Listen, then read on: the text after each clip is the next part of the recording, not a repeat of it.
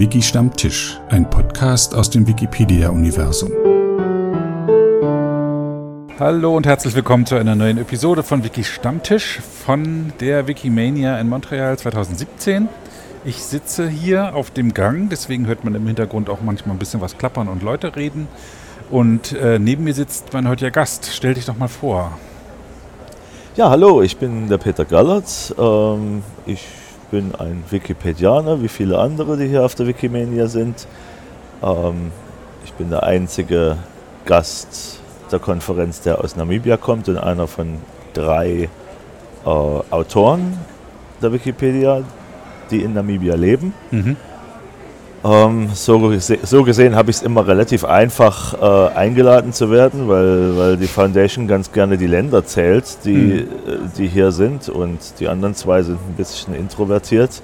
Äh, und wenn sie mich halt nicht einladen, haben sie aus Namibia halt niemanden. Mhm. Ich bin äh, ursprünglich, äh, komme ich aus Deutschland, ich bin in Leipzig geboren und bin dann vor 18 Jahren nach Namibia übergesiedelt. Vor 18 Jahren, wir haben 2017, also 1999. Anfang 2000. Also Anfang 2000. Habe ich jetzt ein bisschen aufgeschlagen. Okay, das ist okay. Du bist also aus dem Osten. Ja, ich bin aus dem Osten, ich bin Waschex, echter Kaffeesachse. Ein Kaffeesachse. Ich mhm. hoffe nur, dass das nicht so oft durchkommt. Ist okay, so ein bisschen Mundart lockert das Ganze auf. Ein Sachse in Namibia. Die, der Sachse liebt das Reisen gern. Der Sachse liebt das Reisen sehr. Nun, nee, nicht das in Knochen. Mhm. Ja, das war ein großer Hit in der DDR. Ähm, Peter Hart war das, glaube ich, ne? der das gesungen uh, hat. Das könnte sein, ja. Sing mal Sachse singen hieß es. Ja, ja, genau. Das Einfach war derselbe. danach. Ja, ja, ganz genau. Äh, das war der. Ähm, Jetzt hast du was gefragt und ich habe es vergessen. Ja, gar nicht. Ich habe nichts gefragt. Ach, du hast nichts gefragt. Reisen ah, ja. Weil ist ja doch eher ungewöhnlich in, äh, in Leipziger Namibia. Eigentlich bin ich nicht so ein Wandervogel. Ähm, das hat damit zu tun, dass ich, äh, also dass ich halt ausgewandert bin, hatte mit einer Gelegenheit zu tun, bin, bin dazugekommen wie die Jungfrau zum Kind. Ähm, und hatte auch damit zu tun, dass ich meinen Magister in klassischer Logik und Wissenschaftstheorie gemacht habe. Das ist mhm. also eine, eine, ein Teil der analytischen Philosophie oder Teil der Philosophie, analytische Philosophie und Wissenschaftstheorie. Das heißt, es ist noch ein bisschen schlimmer als ein Philosophiestudium. Mhm. Ähm, findet man nicht, nicht jedes Jahr eine Anzeige mhm. in der Zeitung, die so jemanden also einstellen man würde. eigentlich dann eine Taxifahrerkarriere an. Nein, nein, nein, das, ist, das macht man überhaupt nicht, um, um irgendeine Arbeit zu bekommen. Das mhm. macht man, um sich selbst zu verwirklichen, ah, ja. aus, aus, aus Spaß und der Freude. Wie war es denn im Osten für dich? Schön. Du siehst äh, nicht so angepasst aus. Du hast so eine kleine Runde, so eine Lennon-Brille und äh, äh, weiche Schuhe und so. Du, äh, so ein, wie, so ein, wie hießen die, die Kundis da in Sachsen? So, die von äh, mit der Hirsch äh, äh, röhrender Hirschbildtasche von Konzert zu Konzert? Warst du so ein Blueser? Nee, nee, war ich gar nicht. Das hat jetzt was damit zu tun, dass ich, ach ja, je älter ich werde, desto weniger interessiert mich das, was andere Leute denken. Mhm. Äh, die Schuhe sind echte namibianische Felsgune, das kann man auch googeln. Mhm. Das sind die bequemsten Schuhe, die man finden kann. Die nehmen nach, nach einer Woche oder zwei die Form des Fußes an, mhm. ähm, halten ewig. Ähm, und die Kleidung, ich bin heute bis auf das Wikimania-T-Shirt bin ich komplett aus Lesotho eingekleidet. Mhm. eingekleidet. Ich vertrage keine Plastikklamotten und, mhm. und äh, ich will auch nichts Verrücktes anziehen. Und das, da gibt es eine Fabrik für Arbeits, Arbeitskleidung. Das ist mhm. das im Prinzip, was ich anhabe. Ah, ja. ähm, und das ist alles sehr bequem und kostet nicht viel Geld und so renne also ich halt DDR rum. War, du warst jetzt nicht ein Revoluzer oder so, sondern war eine ganz normale Kinder. Naja, ich komme aus Leipzig. Das, ähm, was, ja. Also ich bin, ich bin auf den Montagsdemonstrationen gewesen, auch, auch Wie schon. Alt warst du da? Da war ich 18. Mhm. Auch schon viel früher, als, als die Wikipedia zugeben möchte, dass es Montagsdemonstrationen gab. Ach, steht da, da falsch? Ja, ja, meines Erachtens steht das da falsch, aber da gibt es mhm. natürlich einen Riesenstreit, äh, in mhm. den ich mich nicht einmischen werde. Ähm, also es, es, meine erste Montagsdemo war im April 89. Da, mhm. Das war nicht die erste, die stattgefunden hat.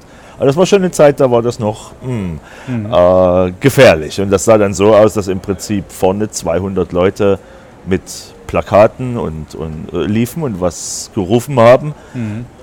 Und da war ich nicht dabei. Das wäre jetzt, äh, das wäre jetzt zu schön gewesen. Aber ich war in den ungefähr 3000 äh, Leuten, 3000 Leuten, die denen dann in gebührendem Abstand gefolgt sind, sodass man mhm. praktisch jederzeit, wenn die Polizei aufgetaucht wäre, hätte sagen können, nee, also ich bin hier, hier gerade auf dem Weg nach Hause und mhm. äh, weiß jetzt auch nicht, was hier ist. Das, das war mal eine ganze Zeit nicht klar, ob das nicht vielleicht lebensgefährlich ist. Ja, ja, ähm, also ja, mit 18 muss das vielleicht nicht unbedingt sein. Mhm.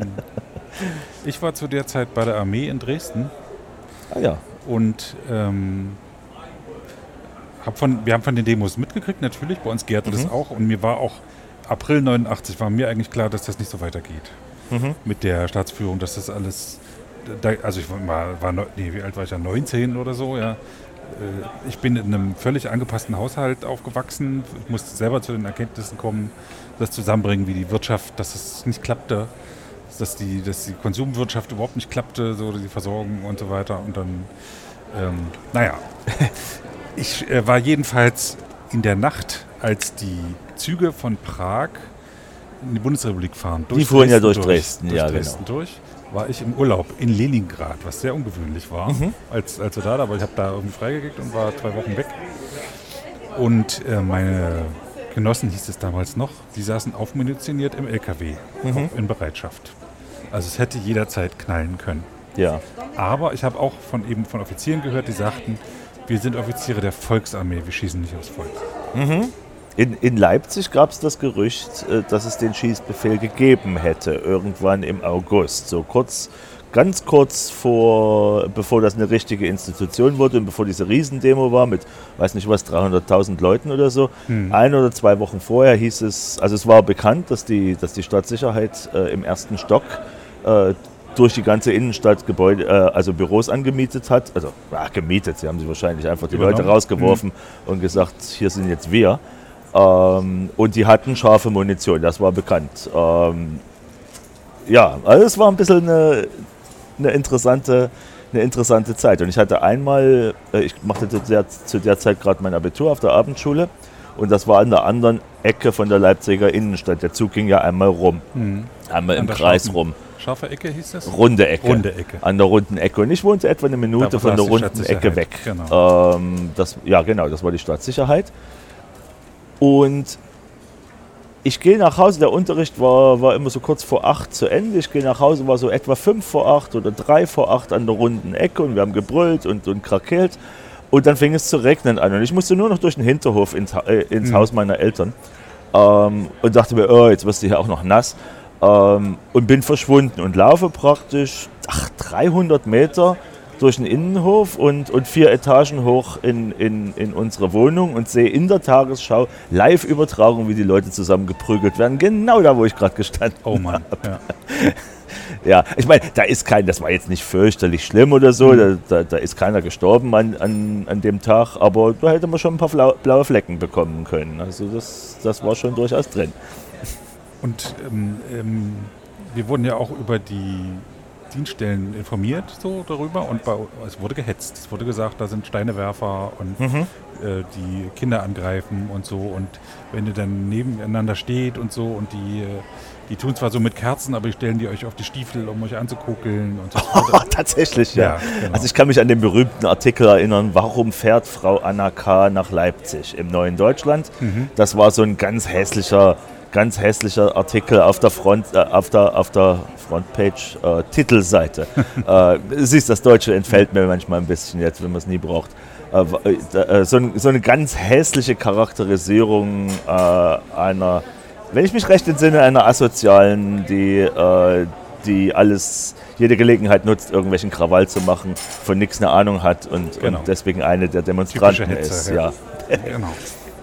Aber als es dann 300.000 waren, war es schwierig, das zu. Das war dann schwieriger. Das hat übrigens einen schönen, einen schönen, da gibt es eine schöne Verbindung zur Wikipedia.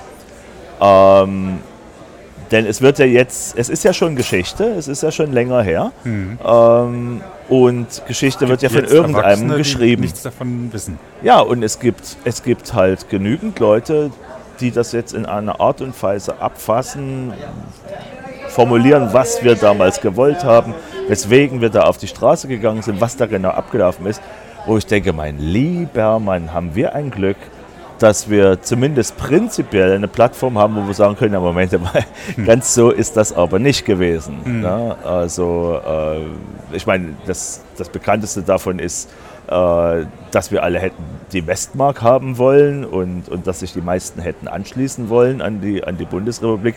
Das für Leipzig stimmt das so nicht. Ja, das in Dresden war das ziemlich schnell so. Wollte, das wollte bis zu dieser ganz großen äh, Demonstration kaum einer. Mhm. Und wo es die Leute dann zu brüllen anfingen, war es dann eher so, naja, ach naja, wenn das das Ergebnis ist, äh, okay. ist schlecht, ist besser als nichts. Aber mhm. wir hätten, äh, in meinem Freundeskreis hätten wir alle mal eine demokratische DDR, war ja schon im Namen drin, mhm. aber es funktionierte ja so nicht hätten wir alle mal einem vereinigten Deutschland vorgezogen, damals. Ja. Äh, will jetzt keine Wertung ja abgeben, ob das besser oder schlechter gewesen wäre, ja. aber. Ist ja friedlich abgegangen, das ist so das große ja. Wunder, ne? Ja, das, ist, das war wirklich gut, ja. Mhm. Abendschule, Abitur, warum nicht EOS? Äh, das ging nur für den Klassenbesten, der war ich Echt, nicht. Ja? ja. Und die Offiziersanwärter. Und die oh ja, Offiziersanwärter wäre wär mhm. gegangen, ja. Mhm. Äh, aber das war ich nicht. Und äh, wir hatten Quota, eine Quota von, von einem pro Klasse. Echt so wenig? Ja. Und ich war klar der Zweitbeste, aber genauso, genauso wie ich einen Vorsprung vom Dritten hatte, war da eine ganz schöne Lücke zum Ersten. Also der Erste hatte 1,0 im Notenschnitt. Mhm ich hatte so 1,6 oder so und der dritte hätte dann so 2,1 gehabt und dann kam, dann, kam die dann kam der Rest der Klasse mit 2,1. War eine normale POS? Ja, ja, das war, das war eine ganz normale Schule, ja. Aber dann hast du, das ist ja auch anstrengend in der Abendschule, oder hast du dann eine Lehre noch angefangen? Oder? Ja, ja, ich habe dann eine Lehre angefangen, konnte sie ja nicht abbrechen, das war noch die Zeit. Also, mhm. ähm, wärst ja als, als Asozialer verschrien worden. Ich habe am, am, zweiten Tag der Lehre gewusst, dass es das nicht war. Ich bin Landschaftsgärtner von Beruf. Landschaftsgärtner. Mhm. Und ähm, das war. Aber wechseln war nicht möglich. Ach ja, wechseln wäre vielleicht Den gegangen, aber abbrechen wäre nicht möglich gewesen. Naja, mhm. ich hatte die Wahl. Das war so, das war so eine DDR-Geschichte. Ich hatte, mir wurde angeboten, weil ich ganz gut in Mathematik war, weil ich schon einen Computer besaß, was sehr, sehr selten war zu DDR-Zeiten. Ich hatte einen Commodore Plus 4. Ach, wie kommt man denn da ran? Ähm, mein Vater hatte 1000 D-Mark geerbt ah. und hat an irgendeinem äh, schönen Abend, wo, zusammen, wo, wo, wir am Familientisch saßen und beschlossen wurde, wie diese 1000, 1000 D-Mark ausgegeben werden, hat mein Vater die Idee gehabt und hat gesagt, nee, das ist jetzt, das ist die neue Zeit, der Junge braucht einen Computer. Mhm. Ähm, und das hat im Prinzip mein Leben geprägt. Ne? Also ich Papa, ja. bin, jetzt, bin jetzt Dozent für Informatik. Mhm. Äh, das wäre ich nicht geworden, wenn ich nicht, wenn ich nicht mit, ich glaube mit 13 oder mit 14 einen Computer bekommen hätte als einer von ganz, ganz wenigen ja. äh, in, in, in der DDR. Das war ja völlig unbezahlbar im Prinzip für Privatpersonen. Hast du, hast du die Lehre durchgezogen und dann? Ich habe die Lehre durchgezogen, bin bester im Beruf geworden, habe danach noch zwei Monate als Gärtner gearbeitet und äh, dann habe ich mich in die Verwaltung versetzen lassen, weil mir, ach, mir, mir, tat, mir tat da schon der Rücken weh mit 18. Mhm. Äh, und dann wurde es da auch ständig geschuriegelt als, äh, als äh, frisch ausgelernter, also ähm, ich habe ja nicht so eine große Statur, das können die Hörer jetzt nicht sehen, aber ich habe dann also. Deine Stimme gibt es nicht her, da würde man schon denken, dass du ein zwei Meter Mann bist. Oh, okay, ja, nee, das bin ich überhaupt nicht.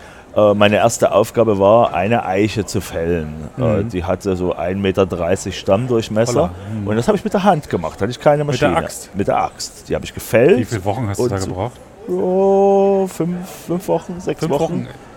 Holla, die Waldfee.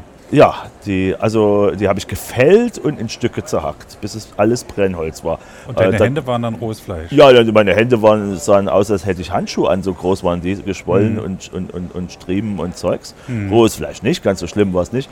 Also hatte ich mir natürlich das Gärtner-Dasein nicht vorgestellt. Nee. Äh, und als ich dann damit fertig war... Ich dachte, das wäre ein Witz jetzt in mehrere Wochen, aber... Nein, nein, das, das ist so, mhm. das, das dauert lange, das ist viel. Als ich damit fertig war, habe ich eine Hecke geschnitten, die war sechs Kilometer lang. Warum ähm, ging die? Die ging an, der, ach, an einem dieser vielen kleinen Flüsse in, in, in Leipzig entlang. Ich denke, es wäre die, es war nicht die Pleiße, es war die weiße, weiße Elster vielleicht. Mhm. Ich muss gestehen, das weiß ich jetzt gar nicht mehr so mhm. genau. Jedenfalls ging die durch den gesamten Stadtpark mhm. äh, und da habe ich irgendwo angefangen und bis zum Horizont Hecke geschnitten. Das waren wieder drei Monate. Mhm. Also das war dann schon das Ende der Lehre, aber ich habe dann irgendwann, als ich konnte, habe ich, hab ich dann Reis ausgenommen.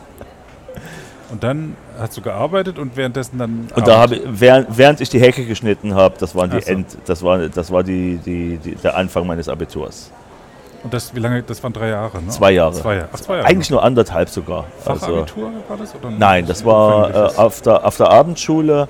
Ähm, es war kein Fachabitur, aber es war ein Schmalspurabitur. Es Mhm. ist, ich habe keine allgemeine Hochschulzugangsberechtigung gehabt, sondern et, ich habe etliche Ausschlüsse, weil sie keine Biologie angeboten haben.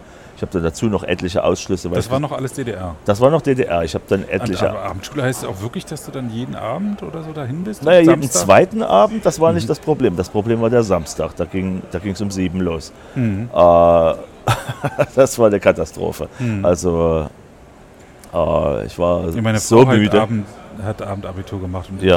ich weiß, das, ich verneige mich vor jedem, der das macht. Ich hätte das vermutlich nicht Es ist durchgehalten. anstrengend. Es Ja. ist anstrengend. Also, weiß auch nicht, ob ich es nochmal machen würde, aber ach, ich bin ja nicht, nicht. muss ich nicht und ich bin nicht der Typ, der irgendwas anfängt und dann nicht fertig macht. Also, Ach so, okay. kann ziemlich stur sein. Dann hattest du dein Abitur und dann? Äh, ja, dann hatte ich mein Abitur und dann bin ich, äh, ich habe ja dann, war ja dann wie gesagt in der Verwaltung, habe als, als ähm, Programmierer gearbeitet und dann ging mein ähm, Abteilungsleiter in Rente. Also eine ganz winzige Abteilung, also zwei Leute und ein Abteilungsleiter. und, und dann wurde ich Abteilungsleiter. Und wir zogen auch gerade in ein neues Büro um und wie das im öffentlichen Dienst, das war dann schon Westen, also oder Gesamtdeutschland und wie das im, im öffentlichen Dienst so ist, wenn du nicht studiert hast, äh, geht es nicht weiter als Abteilungsleiter. Höher kommst du nicht. Und wir sind gerade in ein neues Büro eingezogen und ich sehe dieses, also ein tolles Ding mit Stuck und, und Parkett, Parkett und allem drum und dran. Wow. Und da war ich 21 oder so. Äh, und da habe ich mir gedacht, auf diesem Stuhl fällst du entweder tot um Mhm. oder du gehst in Rente. Mhm. Äh, weiter geht es nicht mehr in deinem Leben. Äh, und da dachte ich, nee, das, das, das geht Kann's gar nicht nicht. Also sein. das kann nicht sein. Und dann habe ich den Job gekündigt und habe Philosophie studiert, ja. Mhm. Und habe das nie bereut. Philosophie. Wo hast du studiert? In Leipzig. In Leipzig noch.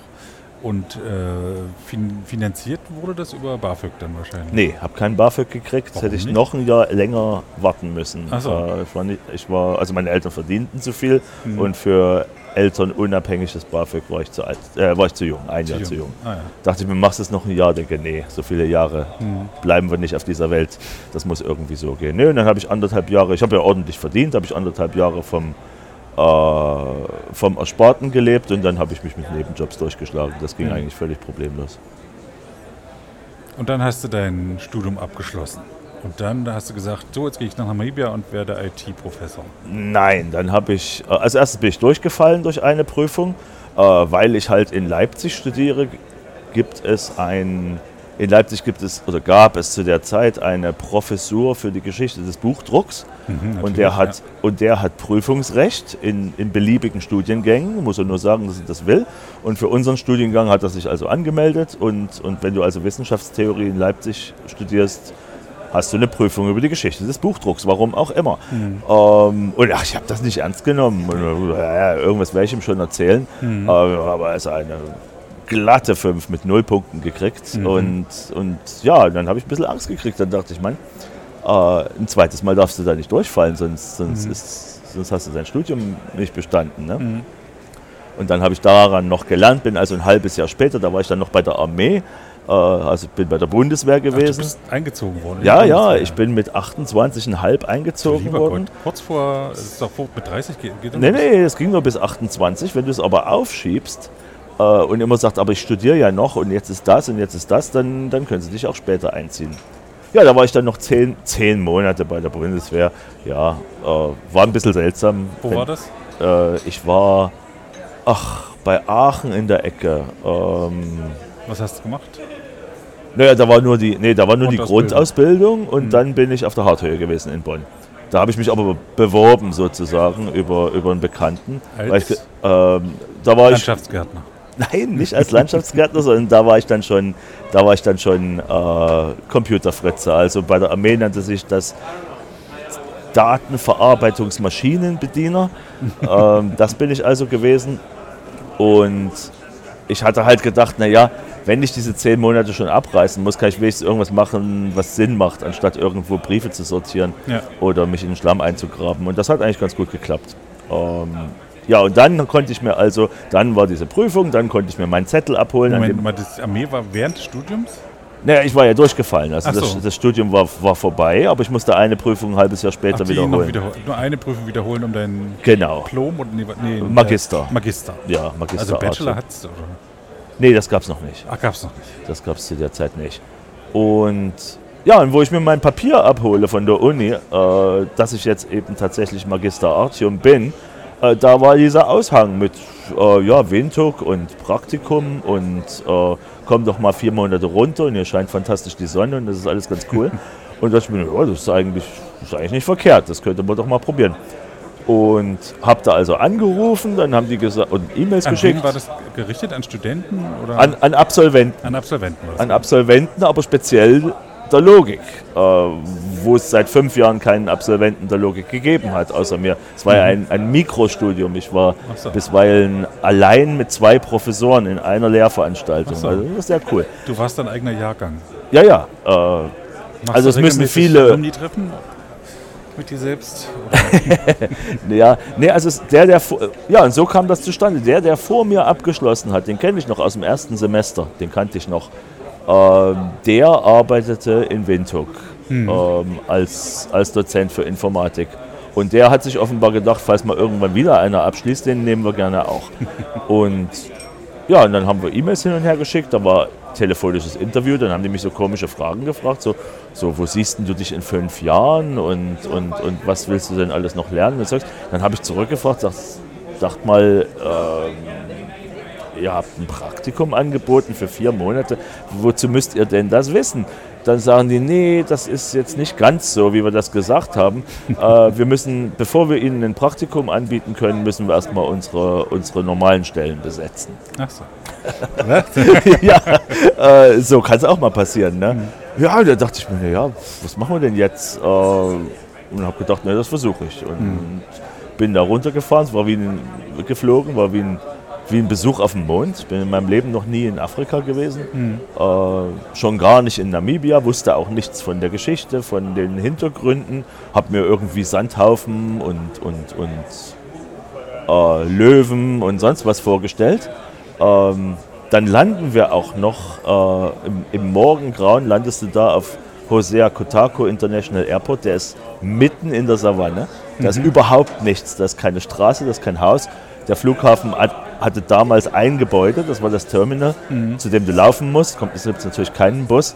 Ähm, und ich dachte, um Himmels Willen. Äh, von, der- von der Hauptstadt weit und breit nichts, nichts zu sehen. Die ist umschlossen von, von hohen Bergen, deswegen kann man da auch nicht landen. Ich dachte, ach du lieber Himmel, vielleicht hast du hier einen Fehler gemacht. nee, und dann holte mich eben dieser, dieser äh, andere Absolvent der Logik- und Wissenschaftstheorie, holte mich dann da ab und war ganz freundlich und äh, dann habe ich gesehen, oh Gott sei Dank, es gibt dann doch eine Stadt äh, irgendwie. Ähm, ja, und seitdem mache ich das da und es macht mir viel Spaß. Und ähm, so bin Also- ich in Namibia gelandet. Du hast also vom Studium weg äh, eine Stelle an der Uni da oder Hochschule oder Ja, genau. Ähm, also nennt sich University. Jetzt ist es eine Universität, vorher nannte sich das ein Polytechnikum. Aha. Äh, Also zw- zwischen einer Berufsausbildung und einer, und einer Fachhochschule. Also zwischen dem Berufskolleg und einer Fachhochschule. Ähm, also wir machen von, wir machen akademische Sachen, ähm, wir machen aber auch völlig praktische äh, Ausbildung. Also du kannst bei uns, du kannst bei uns Hotelier werden oder auch Koch oder Landvermesser, aber wir haben auch, äh, du kannst auch dein MBA machen. Äh, das geht auch. Äh, Gibt es noch mehr äh, Einrichtungen in, in Windhoek, also andere Universitäten? Oder? Ja, ja, es gibt noch die University of Namibia. Das ist also das, das ist dann das klassische Portfolio der Universitäten, also äh, Mathematik, Philosophie, Physik, solche Sachen, Sprachen. Ähm, bei uns ist das eher, dass wir sind die University of Applied Sciences.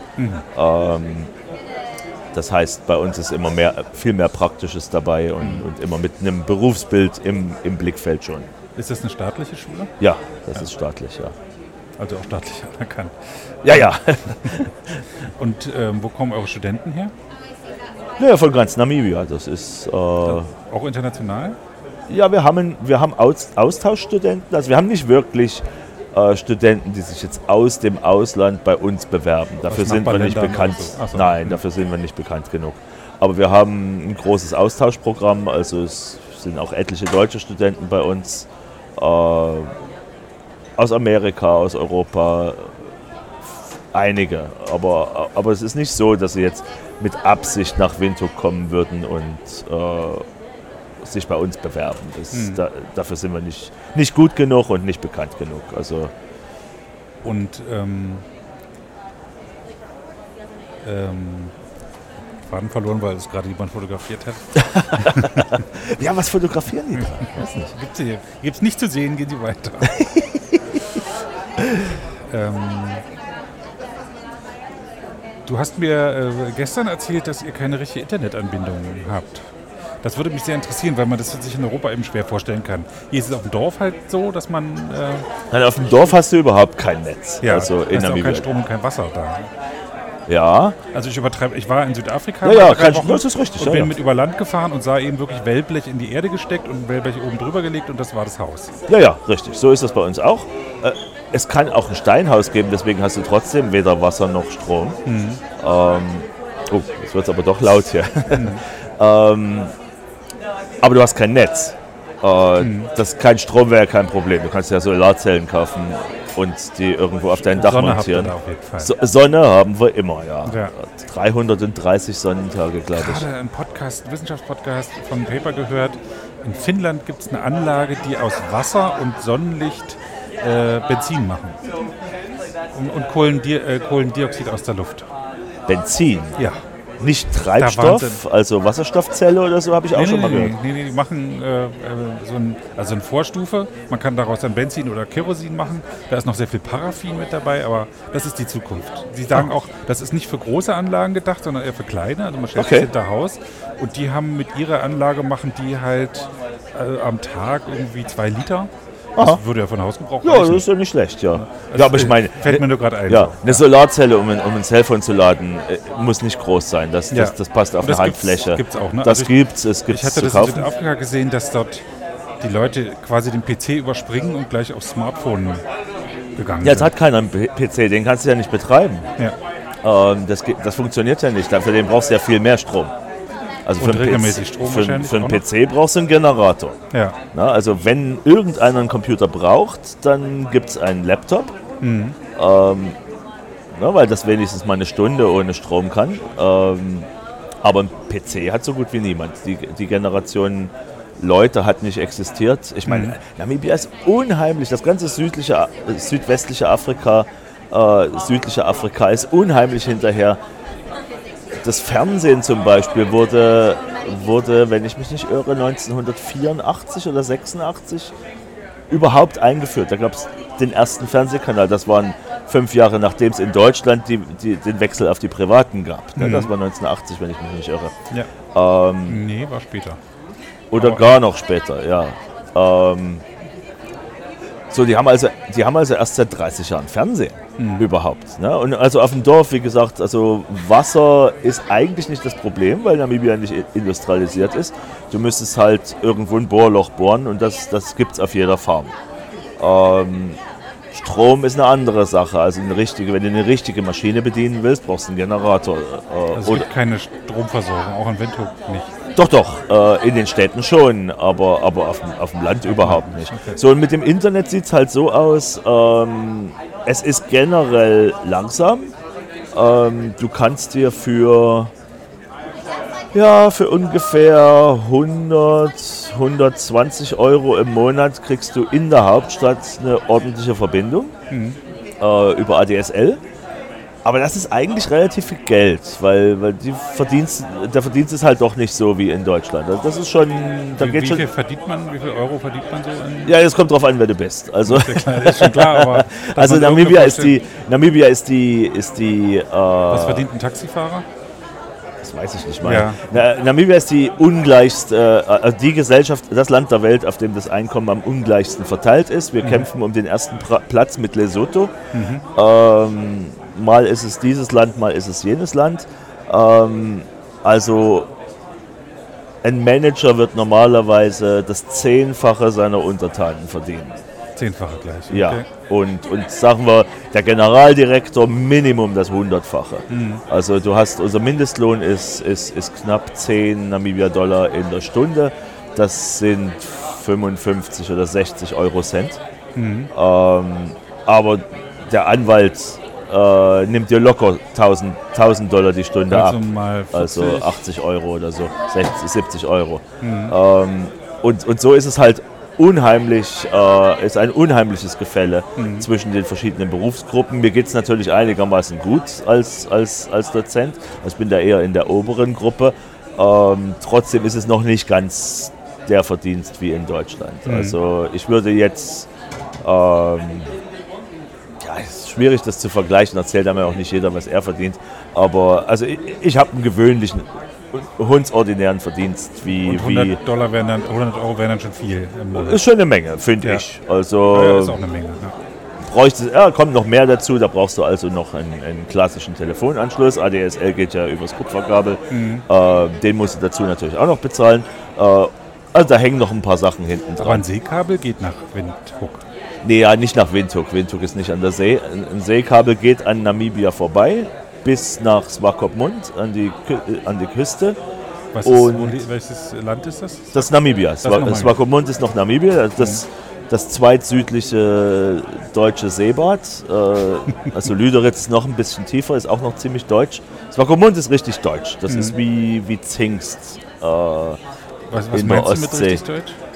Naja, so kleine, kleine bunte Häuschen und äh, ganz breite Straßen und viele Deutsche im Übrigen. Also äh, das ist so ein richtiger Rentnerort. Da kann man, kann man also seine, seine letzten Jahre verbringen, die Seeluft genießen, ähm, dann ein Eisbein essen gehen oder ein Stückchen Kuchen im, im Café. Also es ist doch sehr, sehr deutsch. Das siehst du Was sofort, wenn sind du die hinkommst. Amtssprachen oder die Alltagssprachen in Windhoek? Also die offizielle Sprache in Namibia ist Englisch und dann gibt es elf, wenn ich mich nicht irre, Lokalsprachen, wozu Deutsch gehört. Aha. Also Deutsch ist eine, halt eine der Minderheitensprachen in Namibia. Ähm, die Straßensprache ist Afrikaans, also Kap-Holländisch.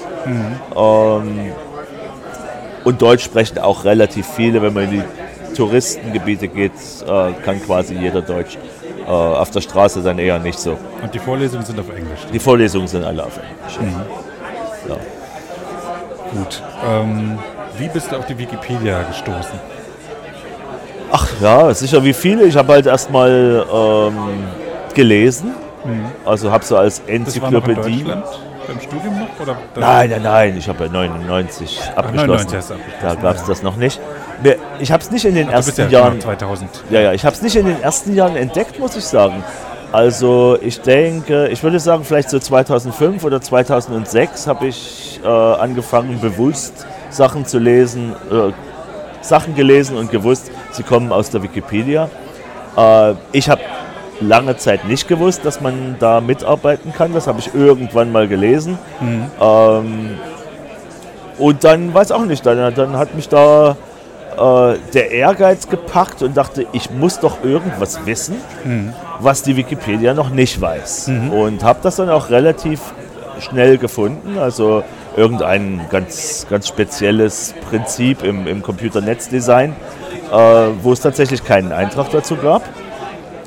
Und da dachte ich mir, das schreibe ich jetzt. Ähm, und das habe ich gemacht. Den Artikel gibt es noch heute.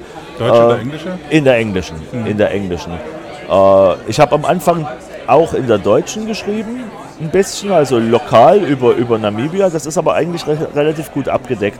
Da gibt es so eine Gruppe an, an, an Dauertouristen oder regelmäßigen Touristen, die das, die das äh, im Griff haben. Also die, was ist das Deutsche für Coverage?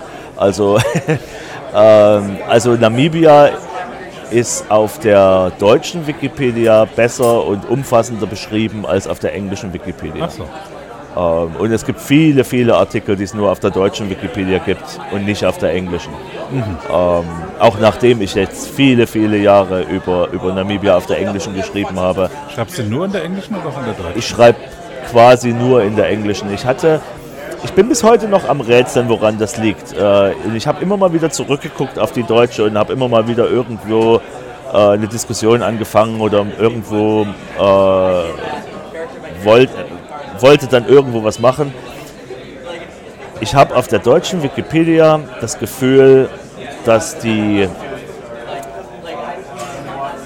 Ach, wie drücke ich das aus? Ich habe das Gefühl, dass, der, dass, äh, dass die Leute von vornherein erstmal denken, dass du ein Rindvieh bist. Ähm, und das schlägt und das irgendwie ist jetzt durch. Schlechtes, aber im negativen Sinne.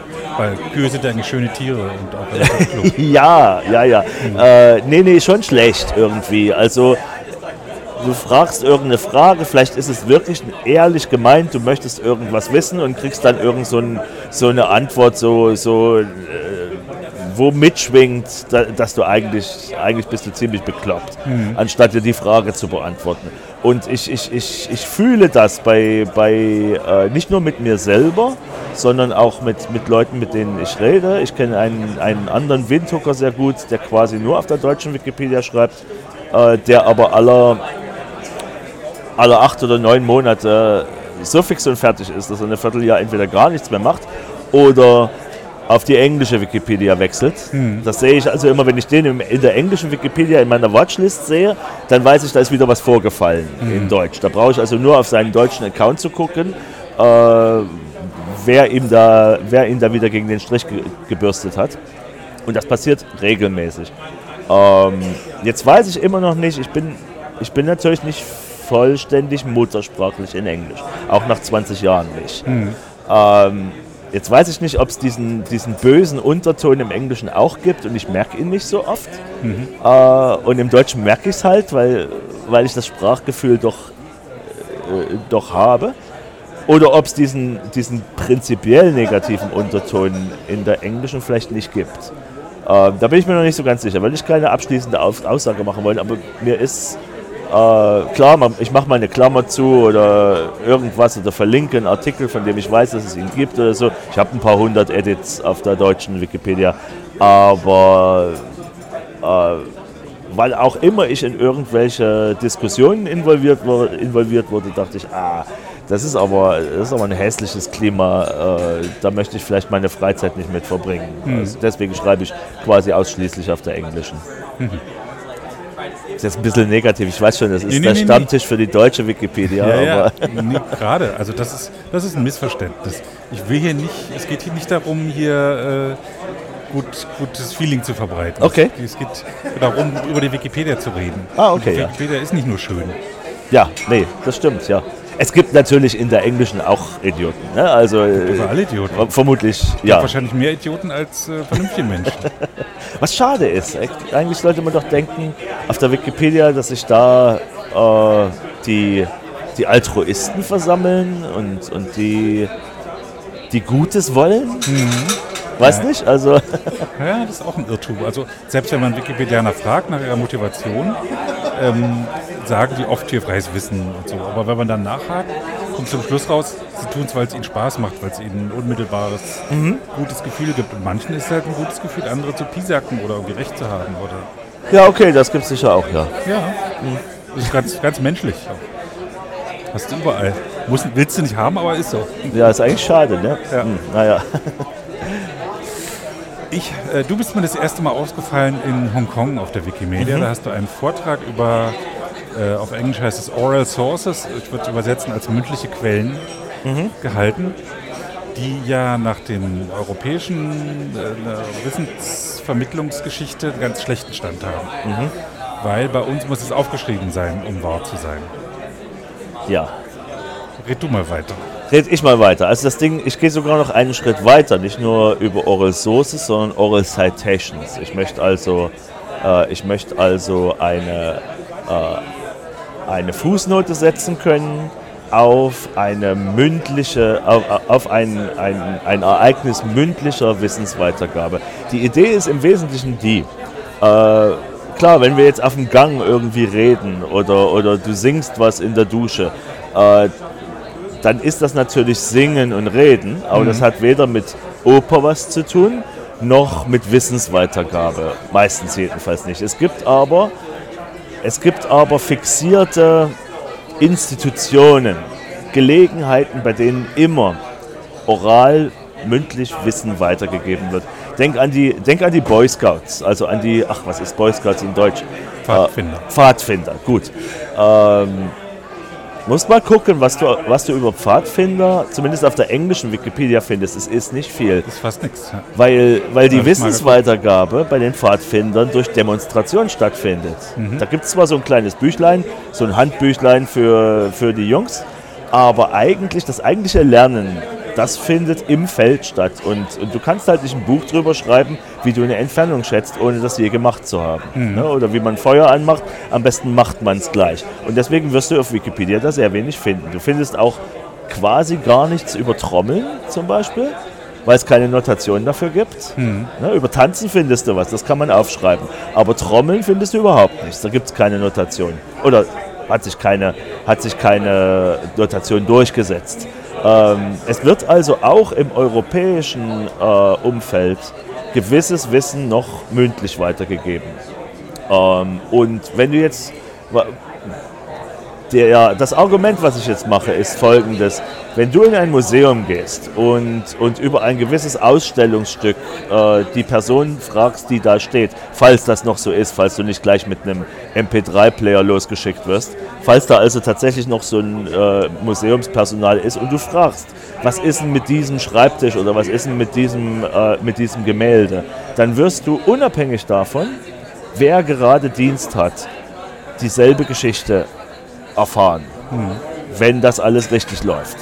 Na, das wäre sehr komisch, wenn dir, wenn dir der Mann am Montag sagen würde, dass das ein Biedermeier-Schreibtisch ist und am Dienstag erzählt er dir, es ist Bauhaus. Äh, das wird wahrscheinlich nicht geschehen. Und genauso gibt es in Gesellschaften, deren Wissensweitergabe ausschließlich äh, verbal ist oder nicht geschrieben ist, gibt es viele solcher Gelegenheiten. Zum Beispiel, zum Beispiel Jahrestage von irgendwas, Begräbnisse, ähm, Einweihungen von, von Monumenten oder, oder Versammlungen. Äh, um jetzt also ein Beispiel aus Namibia zu bringen, ähm, es wird jedes Jahr der, der, der, äh, der Todestag von, von Maharero gefeiert. Da kommen sämtliche ähm, Ovaherero aus Namibia, die sich leisten können, kommen da zusammen an einem Platz, äh, stellen die alten Kriegsschauspiele nach äh, und pilgern zu seinem Grab. Und an dem Grab, da kannst du ganz sicher sein, wird der derzeitige Chef, also der, der Paramount Chief, der, der, der äh, Stammesführer der Herero stehen und wird das Leben von Maharero nacherzählen. Jedes Mal. Jedes Jahr, kannst du ganz sicher sein. Und deswegen denke Die ich, Geschichte dass ändert sich auch nicht. die, ja, ja, das ist ein zweiter Schritt, das zu überprüfen. Aber du kannst auf jeden Fall ganz sicher sein, ich kann das auf, auf 2017 kann ich das referenzieren und es ist im Prinzip überprüfbar, denn du könntest nächstes Jahr wieder hingehen und, und du würdest garantiert dieselbe Geschichte hören. Genauso ist es so, äh, nein, nicht ganz genauso, äh, das Wissen ruht in den Dorfältesten. Und diese Dorfältesten, die haben, die haben eine Funktion, die kannst du fragen. Dafür sind die da. Du kannst sie auch fragen, wenn du, wenn du ein Außenstehender bist, wenn du nicht dazugehörst. Wird erwartet, dass du irgendwas mitbringst, äh, dass die für ihre Zeit vergütet werden, die sie mit dir verbringen. Aber du könntest als völlig Fremder zu einem, zu einem Dorfältesten in, in irgendeiner Klitsche in Namibia gehen und ihn gewisse Fragen fragen. Und die Antwort, wenn es ein wichtiges Thema ist, über die Kultur des eigenen Stammes oder über die Geschichte gewiss, äh, gewisser, gewisser Kriege oder Eroberungen oder, oder Brände oder sowas, dann wird die Antwort dieselbe sein, egal ob du in einen Ort gehst oder in den anderen Ort gehst und egal ob du den einen Dorfältesten fragst oder ob du den anderen fragst.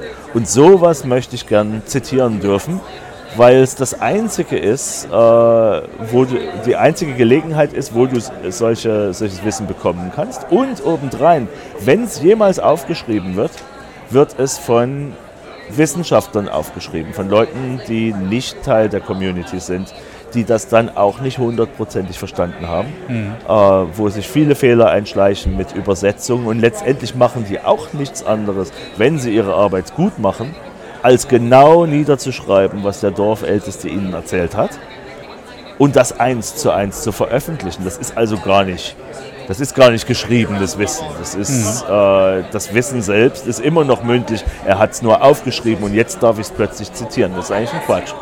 Ähm, und ja, also da gibt es viele, viele Hürden, über die man, über die man da springen muss. Äh, das geht los bei, ach, was wissen denn diese Leute? Die haben doch gar kein Wissen. Also das habe ich, das habe ich schon wortwörtlich äh, in, in Diskussionen an den Kopf geworfen gekriegt, was, was völlig irre ist, weil es gibt halt vieles Wissen, äh, wo wir mit unserer modernen Wissenschaft nur überprüfen können, dass es tatsächlich funktioniert. Aber wie das geht, wissen wir nicht. Also, da gibt es etliche Beispiele, äh, die nicht sonderlich prominent auf Wikipedia sind. eben wieder, weil es weil, da nicht viel auf. Geschriebenes Es gibt. gibt kaum Bücher zum Unwissen. Ja, richtig. Das, ist schon, das ist schon erstaunlich. Also gibt es Beispiele von überall auf der Welt. Ähm, aus äh, Zentraleuropa gibt es vielleicht Ich nicht muss so viele. mal sagen, es gibt von Katrin Passig das Lexikon des Unwissens. Es gibt auch einen zweiten Teil, tolle Bücher, wo sie mal beschreibt, noch mit zwei anderen Autoren, glaube ich, ähm, was wir alles nicht wissen. Mhm. Und wir, wir wandeln am Rand eines Ozeans, was, unser, was das Wissen betrifft. Ja, ja, ja, ja, auf jeden Fall. Ja, und es gibt wirklich verblüffende Sachen. Also die, die Aborigines haben eine Methode, das Klima vorauszusagen. Nicht das Wetter, sondern das Klima. Ähm, es funktioniert. Äh, man kann das demonstrieren. Die hängen irgendwelche, irgendwelche Säcke gefüllt mit Honig in die Büsche und dann machen sie da irgendwas. Das Einzige, was Wissenschaftler heute sagen können, ist, dass es geht. Die Voraussagen stimmen. Und es, sind, es ist die einzige Gruppe auf der Welt, die das Klima vorhersagen kann. Das können die Meteorologen nicht. Äh, die können ein paar Wochen, aber nicht ein paar Jahre vorhersagen. Äh, und so, von, dieser, von dieser Art des Wissens gibt es halt unheimlich viel. Es besteht die Gefahr, dass dieses Wissen ausstirbt.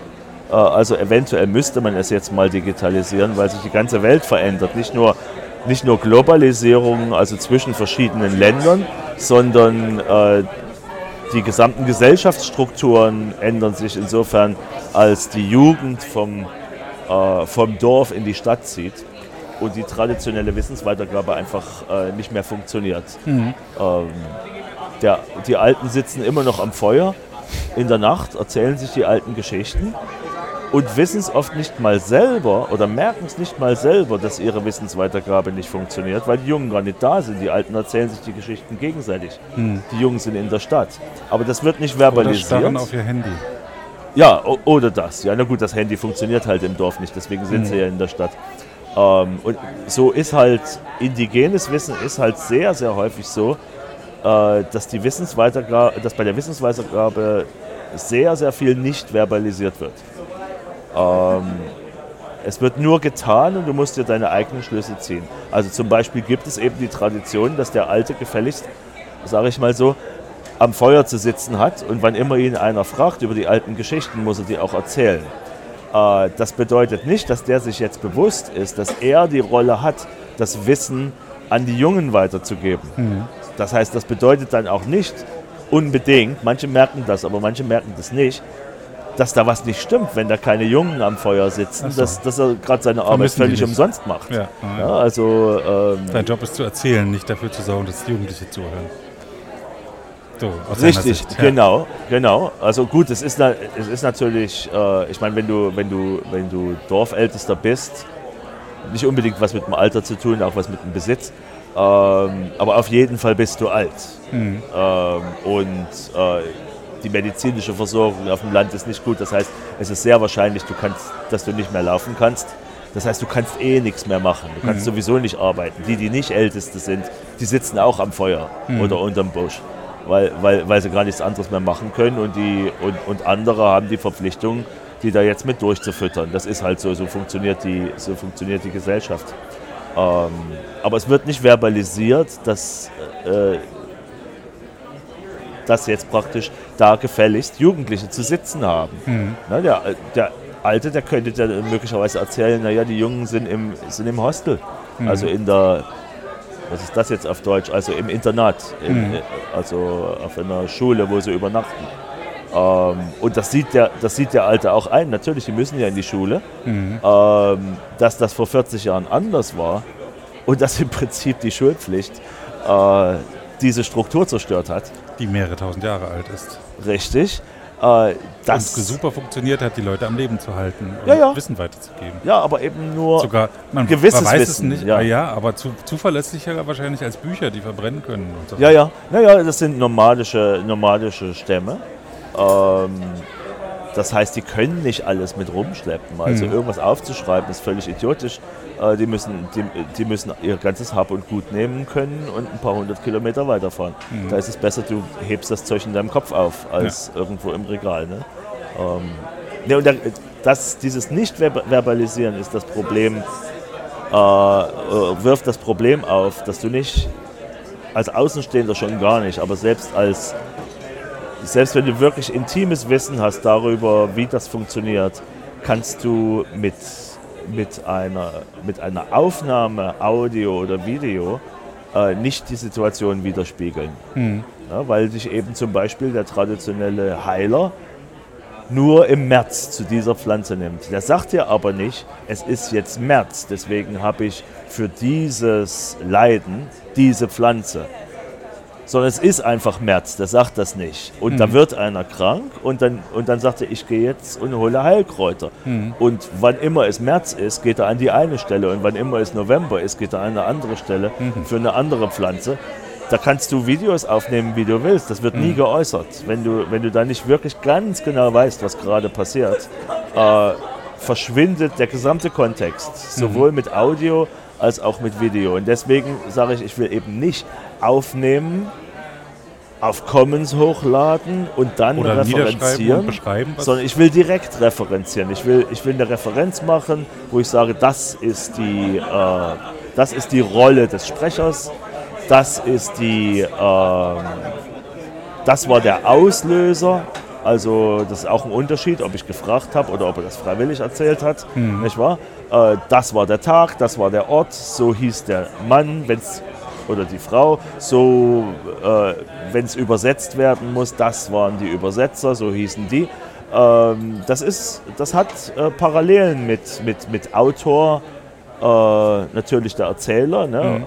der Übersetzer wäre in gewisser Weise der Publisher, weil weil es einen Unterschied macht, was du für Übersetzer hast. Äh, die, die lassen weg, die fügen hinzu und du kannst es nicht kontrollieren, wenn du die Sprache nicht sprichst. Ne? Äh, Und so will ich so eine Referenz machen. Äh, Und zu dem, der mir dann sagt, das ist nicht überprüfbar, sage ich doch, das ist sehr schön überprüfbar. Du kannst in dasselbe Dorf fahren, fragen, wer jetzt gerade der Dorfälteste ist, denselben Auslöser wieder abwarten und du wirst dieselbe Antwort bekommen. Und das ist, äh, natürlich ist das anstrengend, aber das ist in keiner Weise anstrengender, als jetzt dem Dorfältesten zuzumuten, eine Referenz zu einem gedruckten Buch in einer Bibliothek zu überprüfen. Das ist für Inwiefern? den auch irre schwierig, nicht wahr? Naja, der müsste jetzt irgendein Buch in der Library of Congress, der muss Mhm. die Sprache lernen. Ja, der, muss, der muss Englisch lernen, der muss ein Flugticket kaufen, der muss da tatsächlich darüber fliegen. Dann ist es die Frage, ob, ob wenn jetzt ein Maasai-Krieger in seiner traditionellen Uniform äh, oder in seinem, in, in seinem Outfit äh, in die Library of Congress latscht, ich weiß nicht, ob der das Buch einfach so bekommt. Eventuell muss er erst das Vertrauen gewinnen der Leute, die da arbeiten. So wie ich das Vertrauen gewinnen muss, der Dorfältesten, die da sitzen am Feuer. Na? Ähm, das heißt, es ist für den nicht einfacher, unsere äh, Referenzen, unsere Citations zu überprüfen, als es für uns ist, seine Citations zu überprüfen. Ja, aber Wikipedia ist für ihn genau wie für mich. Ja, das ist, ich habe keinen größeren Anteil oder kein, äh, kein größeres Recht an Wikipedia als er. Äh, ich spreche Englisch, er hat Englisch als Landessprache.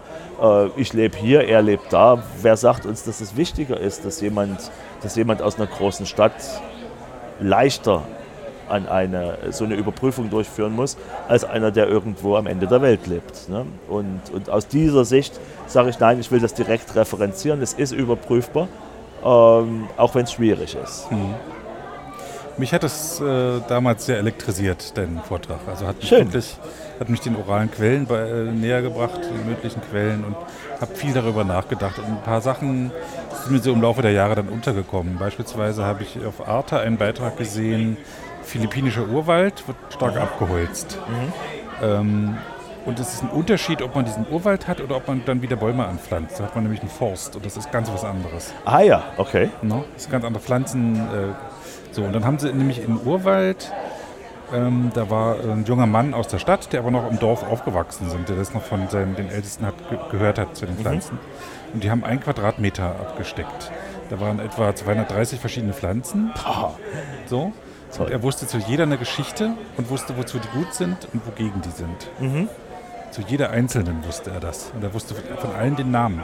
Ja, Und das nur, weil er von Kindesbeinen an das eben äh, erzählt gekriegt hat. Ja. Das kannst du in der Schule gar nicht lernen, was der Ja. da wusste. Und er wusste eben, wie man, also wenn du einen Europäer in diesen Urwald schickst, ist der nach einem halben Tag wahrscheinlich tot. ja, Er könnte da überleben, problemlos. Ja. Weil er von allen Pflanzen, und zwar auf eine fast schon lyrische Art und Weise, eben, er wusste Geschichten darüber. ja, ja, ja. Das, das fiel mir eben zusammen mit mündlichen Quellen auf. Naja, das, das, das, gibt, das gibt, irre, gibt irre Beispiele dazu. Also das Einfachste ist, ist der Buschmann, der dann über die Steppe läuft. Äh, pff, für mich sieht das alles völlig gleich aus. Äh, halt irgendwelche krüppeligen Bäume und irgendwelche Gräser. Plötzlich stoppt er an irgendeiner Stelle, steckt er seinen Grabestock in die Erde Da gibt's und, Wasser. und holt da eine, eine Knolle aus, der, Hm. aus dem Boden. Die, es ist aber nur die Knolle, die, da ist nichts dran, da hat nichts, ist nichts aus, aus, äh, über, äh, durch den Boden durchgebrochen. Ähm, woher hat der jetzt gewusst? Der hat sie auch nicht zerstochen, der hat genau, genau da reingestochen, wo er die, verm- also genau da, wo er sie vermutet, da war sie dann auch. Und das ist dann, na gut, das ist ein komisches Zeug und ein bisschen hart, aber da ist Wasser drin. Ähm, das hilft einem wieder eine Stunde weiter, so ein Ding, wenn man wirklich mal Durst hat. Ähm, und und äh, also die, die können schon, klar, in ihrer Überleb Umgebung können die Ja. schon Wobei überleben. wir auch Wissen haben, wie wir überleben. Wir wissen, wie man eine Straße überquert. Das, Das ist, ein, das ist eine Kenntnis, ne? Stimmt, das ist gar nicht so einfach, das ist auch, richtig, ja. auch dieses Wissen, oder äh, war auch so ein Aha-Erlebnis. Die, die Automobilwirtschaft hat es ja geschafft, äh, irgendwann, dat, dass die Leute nur noch an der Kreuzung über die Straße gehen. Ja, Und nicht mehr die Straße da auf der ganzen äh, Breite überqueren, was ja da früher ganz normal war. Man geht jetzt einfach rüber über diesen Ja. Weg. Aber man hat sich wirklich die Leute dazu zwingen können, dazu bringen können, sich, sich einzuschränken und bloß noch an der Kreuzung rüber zu gehen. na gut, speziell hier in Montreal. Also hier fällt mir das Ja, unheimlich extrem auf. auf. In Also Deutschland ist es halt auch so. super diszipliniert. Ja. ja, also wir haben auch Wissen. Und eine andere Geschichte ist, du hattest ein Foto gezeigt, wo ein ähm, alter Mann halt so unter dem Busch saß und dem Jungen äh, was erzählte. So, also Übermittlung oraler Quellen. Ja, So, und dann ähm, zeigtest du den anderen Bildausschnitt, der noch dazugehörte. Und da saß ein fetter Weißer mit einem albernen Tropenhelm und so einer komischen Tropenuniform mit äh, Aufnahmegerät und so wirklich furchterregend eigentlich Ja, aus, ja, ja. aus der Sicht und versuchte das aufzuzeichnen. ja, Das war so für mich der Aha-Moment, stimmt. Das ist, der hat keine Ahnung, der, das, dieser Weiße, der versucht es irgendwie zu ergründen, aber mit seinem kulturellen Hintergrund kann er nur bestimmte Sachen erfassen. Nämlich der spricht jetzt mit dem, ich kann es aufzeichnen oder aufschreiben ja, ja. oder so. Na, und vor allem ist er selber halt ein unheimlicher Fremdkörper Ja, und in, in der ganzen Da Landschaft. hockt so ein Riesenmonster neben dir. Ja, Du hast keine Ahnung, was der da alles hat für komische Geräte. ja. Und dann sollst du äh, natürlich äh, mit deinem Sohn da reden oder mit deinem Enkel oder mit deinem. Ja, ja, nee, das ist richtig, ja. Ja. Das, das, ist, das ist das Grundproblem wahrscheinlich jeder Ethnologie und äh, dass man nicht zu viel stören darf äh, und möchte. Aber heutzutage ist das ja durchaus möglich. Ähm, also die Technologie wird kleiner, man kann so ein Mikrofon so in einen Baum hängen, dass es wirklich keiner merkt. Äh, das läuft Oder die auch Leute legen, haben sowieso Handys und ja, genau. auf, Oder ne? man nimmt gleich von da auf. Ähm, also man kann, man kann das lösen. Was wir machen, ist, wir, wir, wir entwerfen die Software zusammen mit den Leuten. Also wenn du ihnen erklärst, so und so, des und deswegen findet dieser Wissenstransfer nicht mehr statt. Äh, wenn du ihnen das aufzeigst, die sind ja nicht doof. Dann, dann sagen sie, oh ja, hast du eigentlich recht. Und, und wenn du ihnen dann sagst, hier, wir würden euch helfen, das, das irgendwie äh, anders zu machen. Denn Auf der einen Seite sind die Jugendlichen weg aus dem Dorf, die sind in der Stadt, um zu arbeiten oder zur Schule zu gehen oder was auch immer, fühlen sich da aber auch entwurzelt. Mhm weil sie das Leben in der Stadt nicht gewohnt sind und, und, und weil sie auch gern mal wieder abends am Feuer sitzen würden und, und eine Geschichte hören würden. Und so kann man natürlich schön zueinander kommen und sagen, jetzt benutzen wir die Technologie, die wir haben, ähm, damit du dich eben sozusagen zuschalten kannst mhm. an, äh, in den Kanal, wo dein Dorfältester gerade wieder was zum Besten gibt. Und wir, wir, wir, wir machen also Co-Design das heißt, wir geben überhaupt nichts vor. Wir erklären, erklären ihnen nur das Ziel des Ganzen und die Dorfbewohner entwerfen das selbst. Und dann, okay, manchmal entwerfen sie was, was, was nicht zu machen worüber ist. Worüber reden wir gerade? Was, Über, was Software ist das? das ist ja ähm, spannend. Das ist, äh, das ist zum Beispiel ähm, das eine, was, was, was dieser fette Weiße da kreiert hat. äh, ist eine Software du mit kennst dem. ihn? Ich hoffe, ich habe Ja, jetzt ja, niemanden beleidigt. Äh, aber wir sagen keinen Namen, dann geht das. Ja, einen Tropenhelm hat er übrigens nicht auf. Aber Ja, so ich weiß, wie er Erinnerung. wirkt, So weil es so ein Zwei-Meter-Mann ist, der Mhm. dann äh, zu so einem äh, bei so einem hageren äh, alten Herrero-Mann und seinem, und Mhm. seinem ebenso hageren Enkelkind steht, äh, der sieht schon furchter furchterregend aus. Der ist Ja. auch einen guten Kopf größer als ich. Mhm. Ähm, Also- meine besten Grüße aus. Ich weiß ja, da zu schätzen. der ist nicht mehr in Namibia, der ist, Ah, ja. nur, der ist nur Besucher, der kommt so einmal im Jahr. Naja. Ähm, jetzt hat er seine Doktorarbeit wahrscheinlich fertig und, wird vielleicht gar nicht mehr kommen. Also Software, um, ähm, um den Wissenstransfer zu ermöglichen. Also zum Beispiel gewisse Sachen festzuhalten, zu dokumentieren. Wie funktioniert, eine, wie funktioniert eine Heirat? Wie funktioniert ein Begräbnis? Wie sieht dein Dorf aus? Also in der, das ist das, was der, der junge Mann kreiert hat. Eine Software namens Homestead Creator.